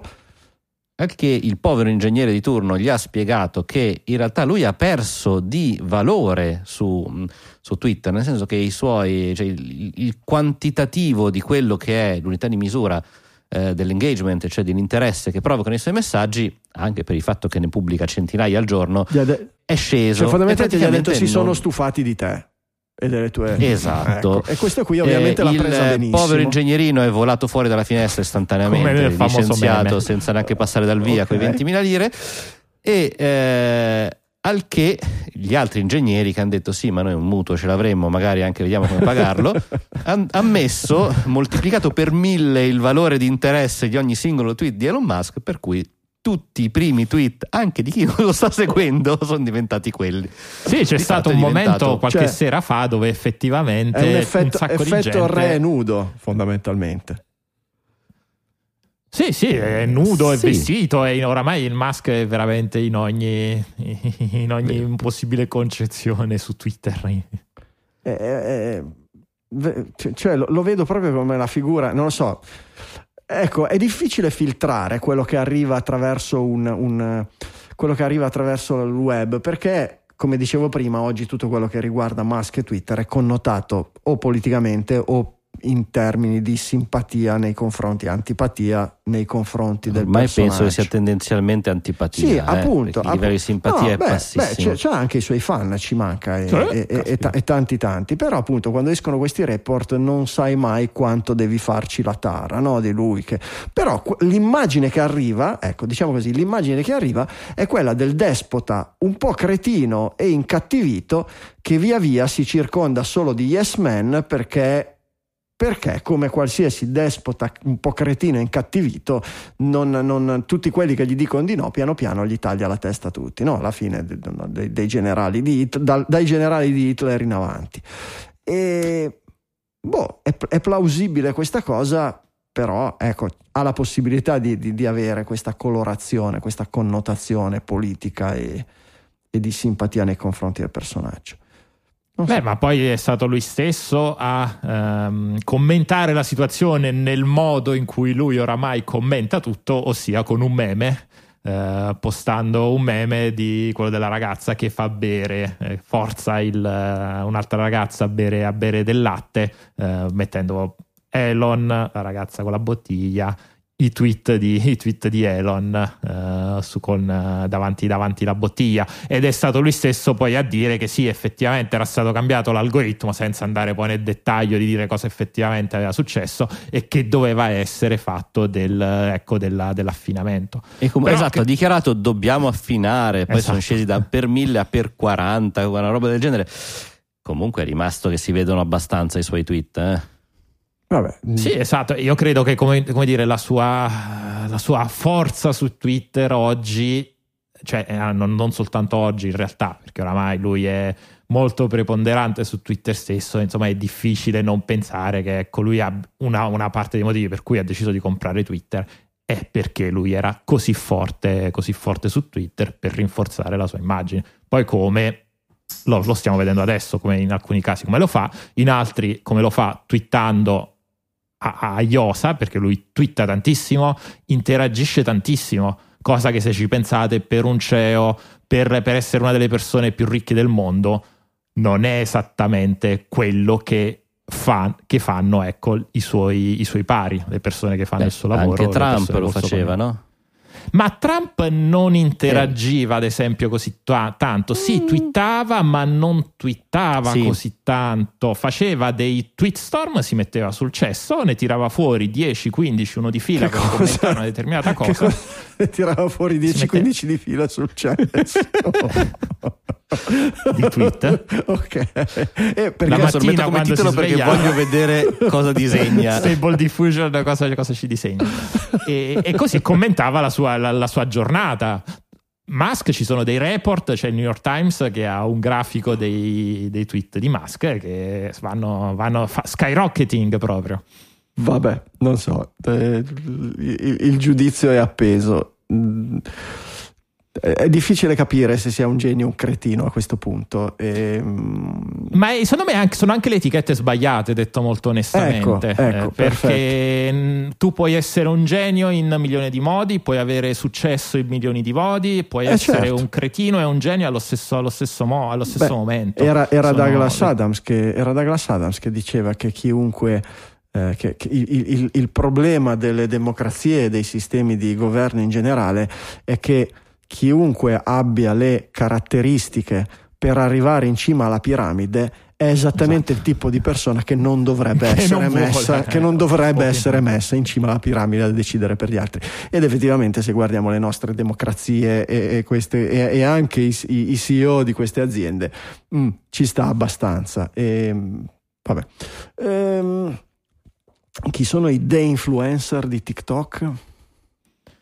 I The influencer Mm. sono descritti da questo articolo del Guardian come un, un gruppo di content creator, quanto effettivamente influenzino nella loro, de, nella loro, de- nella loro de-influenza non lo sappiamo, quindi sappiamo quanto sia rilevante, però che invece oggi cos- se pensiamo a un influencer ci pensiamo a qualcuno che dice ah configata compratevi questo shampoo da 70, 80, 150 euro che vi farà delle cose incredibili al- ai, vostri, ai vostri capelli. The influencer fanno l'esatto opposto, dicono ok, Non lavate. come la tua lava- come non lavatevi, Esatto. non serve a niente. Come nel discorso della tua lavastoviglie, della tua lavastoviglie di prima, tu hai fatto the influencing Ok. delle, eh, delle lavastoviglie eh, o dei service. detersivi per Mm. lavastoviglie. No, a parte le service, anche di quelle tradizionali che non hanno il, eh, che il, lavaggio ecologico è una cacata, cose del genere, Mm. che sono cose che cercano di venderti. Ecco, lo- questi TikToker fanno esattamente questo, questo lavoro qua, quindi cercano di spiegarvi che forse que- c'è tanto marketing dietro determinate scelte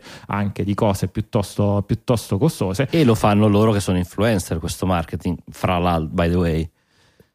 Sono In che senso? de-influencer. Erano loro prima Eh. a fare il marketing, Ah, ok, di ok, cui poi sì, vanno sì. a dire che c'è troppo marketing. Ma No, non credo siano Che le in- stesse persone. Vabbè. sì, sì, sì, sono gli stessi influencer che in maniera come dei pentiti dicono: Io finora vi ho consigliato l'AirPod. I pentiti Ma- di TikTok. Ma queste cuffiette da 10 euro si sentono anche meglio. Ok. È, è lì il, il fatto, Vabbè, il, il, fascino del, il fascino del pauperismo, insomma, in qualche modo. Vabbè, ci sta in questi Sì, periodi il- di contrazione economica, cioè sono fenomeni abbastanza, abbastanza scontati, eh. No, ma pa- sì, esatto, a parte il discorso puramente economico, c'è il- l'articolo del Guardian che poi a un certo punto prende un, un punto un po' più ampio di questi, di questi discorsi qua, perché noi, insomma, fino a qualche anno fa, grazie appunto, secondo alla spinta dei social, come dire, la, la bella vita, il comprare le Appunto, cose, eh, ostentarle certo, sui social, certo. erano, sta- erano un- insomma, sono state, con- con- hanno contraddistinto i nostri tempi. Oggi, anche al di fuori dei social, Crisi, lui eh, certo, crisi. No, a parte, no, ma a parte Eh. il discorso della crisi, c'è un discorso culturale che sta, come dire, sta, sta remando contro. Eh beh, ma Se de- si da guarda tanti deriva? film. che- Da cosa deriva, Michele? Deriva proprio da quello. No, no, secondo me, è- è- è- secondo me, personalmente penso sia come te staccato dal discorso, sa- è abbastanza staccato dal discorso economico e viene molto da un riflusso culturale che necessariamente arriva. Poi c'è anche il discorso economico, però lo vedo un discorso molto culturale. Con infatti ci sono tanti film che oggi stanno uscendo, film e serie tv che vanno in quella direzione. The Menu, che ho visto qualche settimana fa, carino, carino un eccezionale carino. White Lotus, molto molto bene, la- bella la serie tv, ma anche Triangle of Sadness, bellissimo, che ha vinto, ha vinto Cannes l'anno scorso, qualcosa del genere. Quindi c- c'è un discorso culturale che, ecco, che si sta muovendo in quella direzione. Io non, non- vedo questa disconnessione, non la vedo proprio. Credo che se- sempre la cultura è andata di pari passo con i momenti di più floridità o, o- o più di, di- di carestia e di, e e di povertà, eccetera. Per cui io credo che ci sia un grosso. Non possiamo pensare che, che la, la- la cultura, le mode, eccetera, siano scollegate da come la gente vive, da quello che si aspetta del futuro, da cosa può vivere. Ci sta che nel momento in cui le persone iniziano a fare fatica ad arrivare alla fine del mese, i giovani abbiano no, la paghetta ridotta perché di qua e di là, abbiano più appeal su TikTok, abbiano meno appeal su TikTok quelli che dicono eh, spendi adesso, compra di qua di là, ma che inizi a seguire anche della gente che ti dice ma guarda, alla fine dei conti, invece di mettere quel profumo lì che costa un milione, io ho trovato questo qui che costa, no, sono andato a scartabellare Però... nell'armadio della nonna morta e gli ho fregato i profumi. Non lo so, robe del genere. No, eh, però... Hanno più appeal, è normale, è normale. Ma perché devono avere appeal? Faccio un po' l'avvocato. Perché devono avere appeal? Perché, perché, se sei povero non c'è un soldo in canna, è ovvio che ascolti no, di più, che, che, che, sei più sensibile a delle tematiche che ti fanno risparmiare. Ci sta, no? Esatto, ma perché questi che fanno i video vogliono fare dei influencer? Cioè cercare di portare verso vogliono... un altro per tipo di rilevanti. Per essere rilevanti. Per essere rilevanti, probabilmente che, perché vuol dire che oggi scopriremo... ci sono più persone che sono sensibili a questi temi.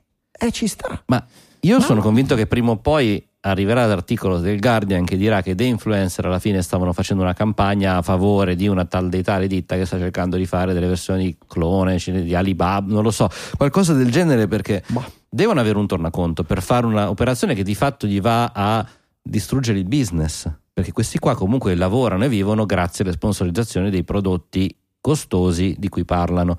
Rischiare di giocarseli senza un diretto tornaconto, per quanto effettivamente l'articolo dica che questi qua rischiano eh, di, di giocarsi le campagne con questi grandi brand, di fatto però stanno pubblicizzando qualche cos'altro, facendo la mossa del buon samaritano che cerca di trovare una soluzione alla crisi. Il non Vabbè, i capelli te li devi comunque prodotti. lavare prima o poi, Franz. Questo è un, lo dici tu. Dipende, se non ce li hai, Dipende. non devi lavarti. Vedi? C'è se, se non te li lavi, poi non ce li hai. Fa tutto parte dello stesso circo. È tutto un complotto per va bene. Eh, ok possiamo tralasciare il, il, il, simbolino dell'unicorno che non esiste di, di Apple. Eh, dai scegliete voi non, non, riusciamo a parlare di tutto volete parlare de, dell'omicidio su Instagram volete parlare del social network del Tinder cattolico quello che, che, che, che vi sconfiffa il no, romanticismo senza se... fine dei mixtape. Ah ok Michele, tu cosa volevi, scusami? No, volevo, visto che parlavo, parlavo dei ricchi, il, il segue perfetto per il CEO di Salesforce che dopo aver wow. licenziato eh tipo tipo 10.000 persone per la, la, crisi, si è preso 10 giorni di vacanza di, in digital detox in, in Polinesia francese. Perché, insomma, Ti correggo prima stressato. perché ci teneva a dire prima, il mese prima è andato, non il mese che ha appena licenziato. Quindi... Ah, ok, quindi vabbè, era quindi per riposarsi prima di fare. Per caricare le batterie fare... prima di licenziare esatto. 200 Riflettere, milioni. esatto. Sì, sì, ho capito. Eh beh, un... ecco, non è stata interpretata in maniera positivissima. No, suoi... certo. Non l'hanno presa bene. pa- pare, eh, poi nel senso non riesco a capire il perché di tutto ciò. Era un retreat per dei influencer in Polinesia, nella Polinesia francese. Ci sta, vabbè, premio Uber a Beinoff, come si chiama il, il, il CEO di, di il CEO di, di Salesforce. Sì. Mark Benioff. Benioff, ecco, non Benioff, ma Benioff. Eh, bravo, bravo. Ne avevate tirata fuori un'altra che era? Ah sì, quella del, dei, dei, mixtapes e delle, delle, e delle, playlist. È un articolo che ha citato Michele forse su Twitter, che io ho ripreso e l'ho cacciato in, in scaletta così ho detto dai Michele, così ci racconta qualcosa.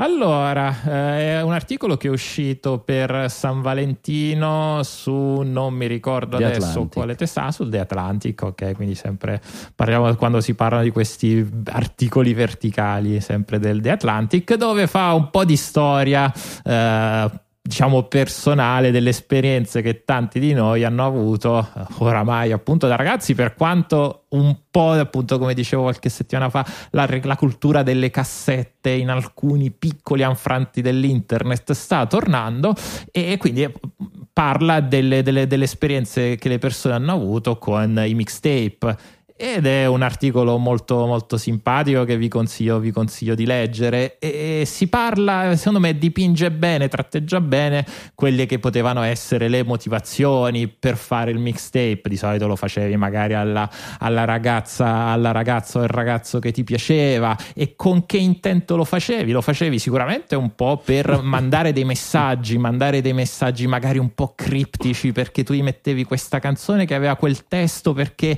è quello che esprime meglio quello che tu provi per quella ragazza, ma ancora meglio ogni tanto mettevi una canzone che magari non era, non è che metti Welcome to the Jungle dei Guns N' Roses, no, magari metti la canzone che è nel B-side, anche per far vedere, per far vedere che ne sai, che sei, che sei un esperto conoscitore di, di musica. E dopo Ecco. Welcome to the Jungle, perché comunque E devi dopo- tagliare un po'. Ma- no? ma- Si torna. Ma, ma- ma se, se- se- se inventassimo un sistema di propulsione che utilizza tutti gli sforzi del genere umano, che il genere umano impiega per, per trasmettere il semplice messaggio vuoi accoppiarti con me? Se- Secondo me... Per chi potremmo- avesse visto il video, Michele ha fatto un gesto che ha spiegato in maniera molto molto chiara e inequivocabile. Sì, e- era un gesto molto maccio capatondiano, ecco, per dire. Esatto. E, vabbè, comunque, alla fine, Però, è, ecco- alla fine è quello il concetto, no? La bellezza di questo articolo Mm. è che in effetti, come diceva Michele, tutti noi siamo di età diverse, probabilmente non giovanissimissimi, ma abbiamo vissuto questa esperienza perché avevamo le cassettine, poi sono arrivati i CD masterizzabili, veramente i primi CD si facevano in questo modo quando era un impegno riuscire a farli. Eh, Però quello che vabbè, il CD è un era un po' diverso, cioè era la via di mezzo il CD Esatto. è stato, perché alla fine tu dovevi fare drag and drop su un Esatto. vero burning ROM e Ecco, però eh, quello che scop- era però Minchia, la che- difficoltà che lì- oh. Eh, ragazzi. Mamma mia, che, che- che- che citazione. Quello che comunque anche lì era importante era la selezione, Black cioè il Store. dare un senso alla Mm. playlist, al- all'ordine delle canzoni, al messaggio, al saper Alla dosare copertina. gli ingredienti, alla coper- al titolo della compilation, Anche. della mixtape. e la cosa interessante che mi è piaciuta è come questa cosa, che è stato probabilmente un rito per tutti noi, è un rito che esiste ancora oggi. È semplicemente la cambiato, non è più l'audio Vabbè, cassetta la BASF playlist. TDK90, è la play su Spotify. Eh. Ma di fatto Mm. il motore dietro, questo voler provare a fare capire cos'è che era il Michele il, il concetto da far capire Voi- con eh, eh, ci accoppiamo. Mm.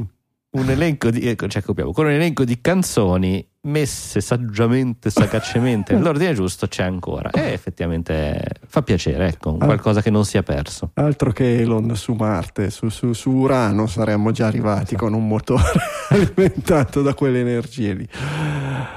Va bene, la questione dell'altezza degli uomini sulle app di appuntamenti. Questo fa abbastanza, fa abbastanza sorridere. Però ci sta anche lì. Soprattutto per me e te, Franco, che Eh, siamo sopra il metro e davanti. 90, Certo, che noi Pare che dall'alto ridiamo. Capisco di cosa state parlando, ma e, vabbè, raccontatelo voi altri, scusatemi, eh, qua. E allora, articolo del post che poi, eh, anche come al solito, riprende altri articoli presi in giro per l'internet in cui si eh, racconta. Senza linkarli. No, beh, il, il post ogni, ta- Ogni tanto qualcosa tanto linka, sì. Secondo un'analisi del 2018 del sito dating di Badu, ad esempio, è linkata. Eh, il- e quindi si, si parla di questo fenomeno in cui le persone, nel- da una parte, si sentono costrette e qualche volta mentono anche eh, sulla- a mettere l'altezza sul proprio profilo perché è aspettato che dall'altra parte eh, sia un'informazione, sia un'informazione importante. Ed è, è- e questo però crea anche, eh, da una parte, crea ovviamente un problema per le persone che non sono magari di un'altezza che, come dire, da sbandierare. E, ma soprattutto creano anche delle difficoltà veramente a incontrarsi tra le persone perché oggi tu sei una persona che ok io sono se- se- io nel senso se una persona è su queste app di appuntamenti è su Tinder e su Bumble ha questo effetto un po' catalogo, no? Cerco la persona che deve essere perfetta e che deve avere delle, eh, dei determinati connotati. Questo ragionamento lo possiamo fare per l'altezza, ma lo si può fare per tanti, per tanti altre cose del, del proprio aspetto, ecco. E quindi alla fine tu sei lì che giri, giri, giri, su, swipe, swipe, swipe, però alla fine, come dire, la persona perfetta magari è anche difficile, magari non esiste neanche, e quindi tu ti perdi delle opportunità di conoscere poi delle persone che magari non sono 1,93, ma magari sono 1,65 m, 1,70 m, che però sono delle, delle, ottime persone, per quanto quelli di 1,93 m vi garantisco che sono veramente il top.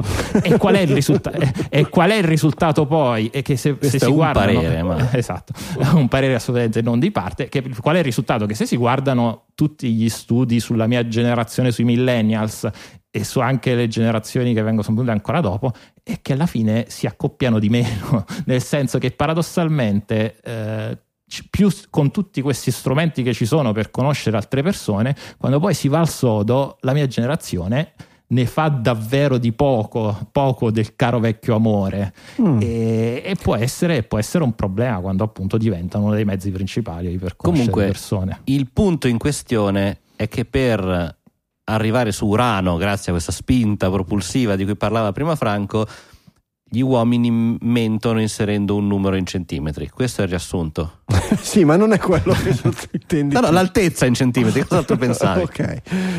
Sì, eh, Vabbè, è curioso però come vengano fuori queste, queste, questi dati, questi temi, queste, queste, queste usanze, no? Non, non, non, non, l'avrei mai detto che, che, che, che assumeva all'altezza una rilevanza del genere al punto che le persone lo mettono come prima cosa o addirittura come unica cosa del loro profilo. Perché poi alla fine su, su, su, su queste app vedi quello, no? vedi una foto e vedi una descrizione. E in questi casi vedi una foto che immagino che eh, ci sia la gara a chi fa la foto, magari ci saranno anche servizi di fotografi professionisti che ti fanno il book per, per, per questo. E oltre a questo il dato importante, l'altezza. Boh, è, è, è curioso. Pu- può, essere, può, lo... essere anche, può, essere, anche, un fenomeno di nevrosi di massa. Eh nel senso che poi alla fine non sia così rilevante, ma che c'è la voce e il concetto che gira, che quello è quello importante per, magari ne ha scritto i, te, i tre dei influencer di picco di quel momento lì che, che eh, la prima cosa che cerchi quando cerchi su Google è come faccio a ottimizzare il mio profilo su Tinder esce fuori un articolo di un cretino che ha detto metti l'altezza che non sbagli e, e, e si è diffusa la leggenda metropolitana che quello sia il dato importante è possibilissimo anche questo eh. Non credo che, ah, sì, sì, certo. non, non, non credo che ci siano studi, studi, peer reviewed che abbiano analizzato tutti i profili e che, che abbiano detto questi funzionano di più, questi funzionano di meno. Vabbè. D'accordo. Ultimissima cosa super velocissima, ci hanno, è, è, è, girato questo trailer sul nostro Slack, non mi ricordo chi l'ha messo per primo, del film su, su Tetris, che ehm, avevo già saputo che era in lavorazione. La, la, la prima cosa che ha agganciato la mia testa quando ha pensato a un film su Tetris, dico, mi ricordo il risultato del film su Pac-Man, figuriamoci quello su Tetris. E invece non è proprio così, perché la storia di Tetris, dello sviluppo e della commercializzazione, del diventare famoso di Tetris, è una storia che vive a cavallo di anni e di geografia tra due mondi, tra quello del, al di qua e al di là della cortina di ferro, in un momento di espansione del, del, del mondo dell'elettronica di consumo e dei videogames e quindi, guardate anche il trailer, ha tutti i presupposti per essere una roba di spessore, di livello. Beh, ma parliamo comunque sia di un gioco inventato in Russia in un periodo di guerra fredda, legato poi... dov'è che abbiamo giocato tutti a Tetris? Sul Game Boy perché di fatto era la cartuccia sì. che veniva venduta insieme al Game Boy in primis. In quindi... cioè, è, un periodo, è, un periodo, di passaggio per tantissime esatto. cose, no? perché comunismo perestroica, aper- apertura, eh, computer al di qua e al di là della cortina di ferro, passaggio dagli arcade, dalle sale giochi, dove anche lì Tetris era molto, oppure videogiochi nei bar, al videogioco a casa tua o portatile col Game Boy. Ci sono tanti tanti passaggi, tanti momenti di, di, di rottura in questa, in questa, storia. Secondo me le premesse ci sono perché sia una cosa. Perché sia una cosa e poi quel, quel tema anni 80 no? che abbiamo già un po' visto con Stranger Things che per noi fa anche tanto albore della, dell'informatica e del, e del, divertimento informatico dei videogames eccetera per cui so, può essere una roba un, potrebbe essere una roba molto piacevole Quando- ecco, per il nostro. Quando hai detto tema, nella mia mente è partita subito la musichetta Tan, di Tetris, perché se, se è legata ormai a... Quindi anzi, se voi cari Ce ascoltatori state camminando sulle strisce e state impa- immaginandovi la, la- la- la musichetta di Tetris, sghignazzate e salutate gli altri digitaliani. Assolutamente. Gigini del giorno. Signore e signori, i gingilli del giorno. Gingini del giorno, i regali dei digitaliani per i digitaliani a fine trasmissione. Finisce sempre così Digitalia con le raccomandazioni delle voci di Digitalia. Hardware, software, letteratura, qualsiasi cosa che abbia attinenza digitaliana, che abbia colpito la loro curiosità, stravolto la loro esistenza, qualsiasi sfumatura nel mezzo. Vediamo Francesco, facci sognare. Ecco, allora io sto usando felicemente da ormai quasi un mesetto, qualche settimana, un mesetto, il nuovo Kindle Scribe. Ok, mm, probabilmente conoscete tutti il Kindle come lettore di ebook eh, con i paper, uno dei probabilmente più conosciuti anche grazie alla diffusione del market di, eh, di Amazon. La cosa interessante del Kindle finora è che era un oggetto usato solamente per leggere libri, lasciamo perdere i Kindle Fire che non c'entrano nulla da questo punto, o i Kindle Phone di cui sono piene le discariche. Eh, Amazon ha fatto uscire recentemente questo Kindle Scribe che è eh, sempre un e-paper bianco, molto bello, abbastanza grande, non è proprio una 4, ma eh, prende dimensioni interessanti, eh, che ha la caratteristica che grazie all'utilizzo di una penna ci si può scrivere appunti sopra. Quindi diventa un block notice, ricalca molto il Remarkable, non so se vi ricordate, un, un sì. oggetto simile, ha un, ha un costo inferiore a quello del Remarkable, importante per quello di, di un Kindle, però è sicuramente un bell'oggetto, ecco. Sicuramente consigliato se, se vi è utile un lettore di book grande nel quale poter prendere anche anche prendere appunti. Grazie, non, non- non- l'ho visto presentato qualche mese fa, non mi ha dato mai questo. Io ho un, un utilizzo molto molto passivo del Kindle, però posso immaginare che abbia dei casi di utilizzo e qualcuno che non. Che, che, che L'ho possa provato, apprezzarlo. è quello che frega. È probabile, sì. Michele, prego. Allora, io invece mi sono stato zitto durante mentre parlavate della serie sul Tetris perché io ho delle grosse difficoltà con serie TV e film presi da diciamo biografici. Eh, Diciamo che di base preferisco eh, un documentario e un ottimo documentario su quella che è la, la storia super interessante del Tetris. Lo ha fatto Gaming Historian che è uno, un arcinoto youtuber che fa sempre dei contenuti super interessanti e c'è questo che si chiama appunto The Story of Tetris ehm, dura, circa, dura circa un'ora però è fatto, è fatto veramente bene racconta eh, tutta la storia del Tetris dalla concezione eh, nelle- nella- nell'università di Mosca del, insomma, del background da dove, da dove arriva fino appunto tutte, tutte le storie sui licensing eh, soprattutto quello con la, la Nintendo. Ecco senza troppi eh, ghirigori come magari poi fa una serie tv per rendere una storia che già è interessante di sua però ecco almeno da un documentario avete un'idea un po' più precisa di quello che è successo, che è successo davvero lo trovate su youtube ovviamente è gratuito sul canale di Gaming Historian Sono due modi certamente diversi di, di- di vedere le cose, però. ehm, uno è migliore però Quale non lo sapremo mai, Michele. hai visto, st- avevi visto Strade perdute di David Lynch? Eh, sì probabilmente l'ho visto La citazione che mi è rimasta di più di, di- di- di Strade Perdute è perché non, non filmi tutto quello che succede nella tua vita? Perché io voglio ricordarmi le cose che ho vissuto come ricordo, non necessariamente come sono successe esattamente. A volte è anche bello sognare, a volte è bello anche infiorire, a volte è anche bello e soprattutto è più facile, è più facile portare a conoscenza di dei temi eh, il pubblico generale, le persone, con delle cose un po' romanzate, un po' divertenti, un po' interessanti e poi una percentuale di tutte queste persone che se fosse stato per- solo, per il, solo per il documentario non avrebbero mai saputo della storia che c'era dietro a Tetris, magari una buona percentuale poi deciderà di andare a leggere la pagina su Wikipedia, di cercare un documentario o qualche cosa che sia più preciso, eccetera. Non necessariamente, no, Ecco. vale anche la serie televisiva di Chernobyl, credo che abbia fatto molto molto bene alla conoscenza generale di quelle tematiche. Era una serie fatta molto bene, era una serie con dietro un team anche scientifico, per cui hanno fatto una roba, una, eh, era una serie che era quasi un documentario su questo cosa. Però no, certamente ha portato più pubblico e più conoscenza dei temi piuttosto che uno sterile documentario. Per cui secondo me non, hanno, non ce n'è uno che è meglio dell'altro. Però certamente se dobbiamo scegliere uno dei due basta, è certo sapere esattamente come è successo, è, è, è certo, ha un valore storico maggiore.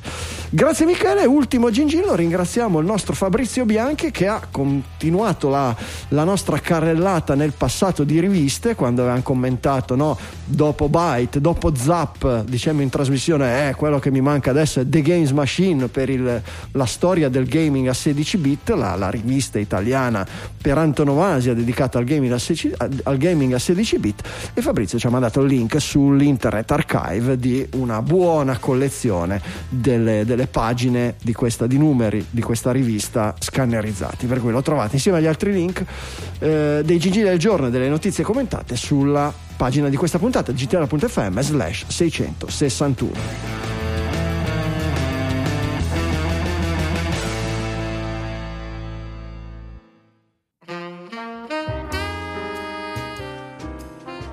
Siamo mica come i vecchi che iniziano a guardare un po' troppo al passato, eccetera. Quando il Digitalia diventerà solo e unicamente dedicata a retro gaming e a storie e robe vecchie, sapremo che sarà il tempo di andare a mettere la dentiera e comprare un bastone da passeggio.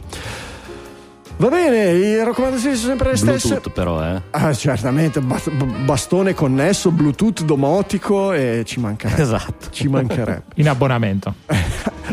bastone as a service. Fantastico. Portate le orecchiette fresche ai vostri amici su Digitalia che fate piacere a noi, fate piacere a loro e noi cerchiamo di farvi fare una gran bella figura. Li mandate su digitalia.fm o gli dite di cercare Digitalia su qualsiasi casellina di ricerca esistente sul web, sulle loro app, sui loro podcast. È molto facile che ci trovino come primo risultato. Per anche questa puntata 661 è tutto, continua la cavalcata verso la puntata maledetta 666. Cosa succederà? Assolutamente niente, non festeggeremo, non faremo niente, ma tanto le cose succedono da sole da queste parti, per cui non ci preoccupiamo. Dalle mi studio Liguria 1 di Sanremo un saluto da Franco Solerio. Dallo studio di Milano Isola un ciao da Michele Di Maio. E un ciao anche dallo studio di Milano Città Studi da Francesco Facconi. Ci sentiamo la settimana prossima con una nuova puntata di Digitalia.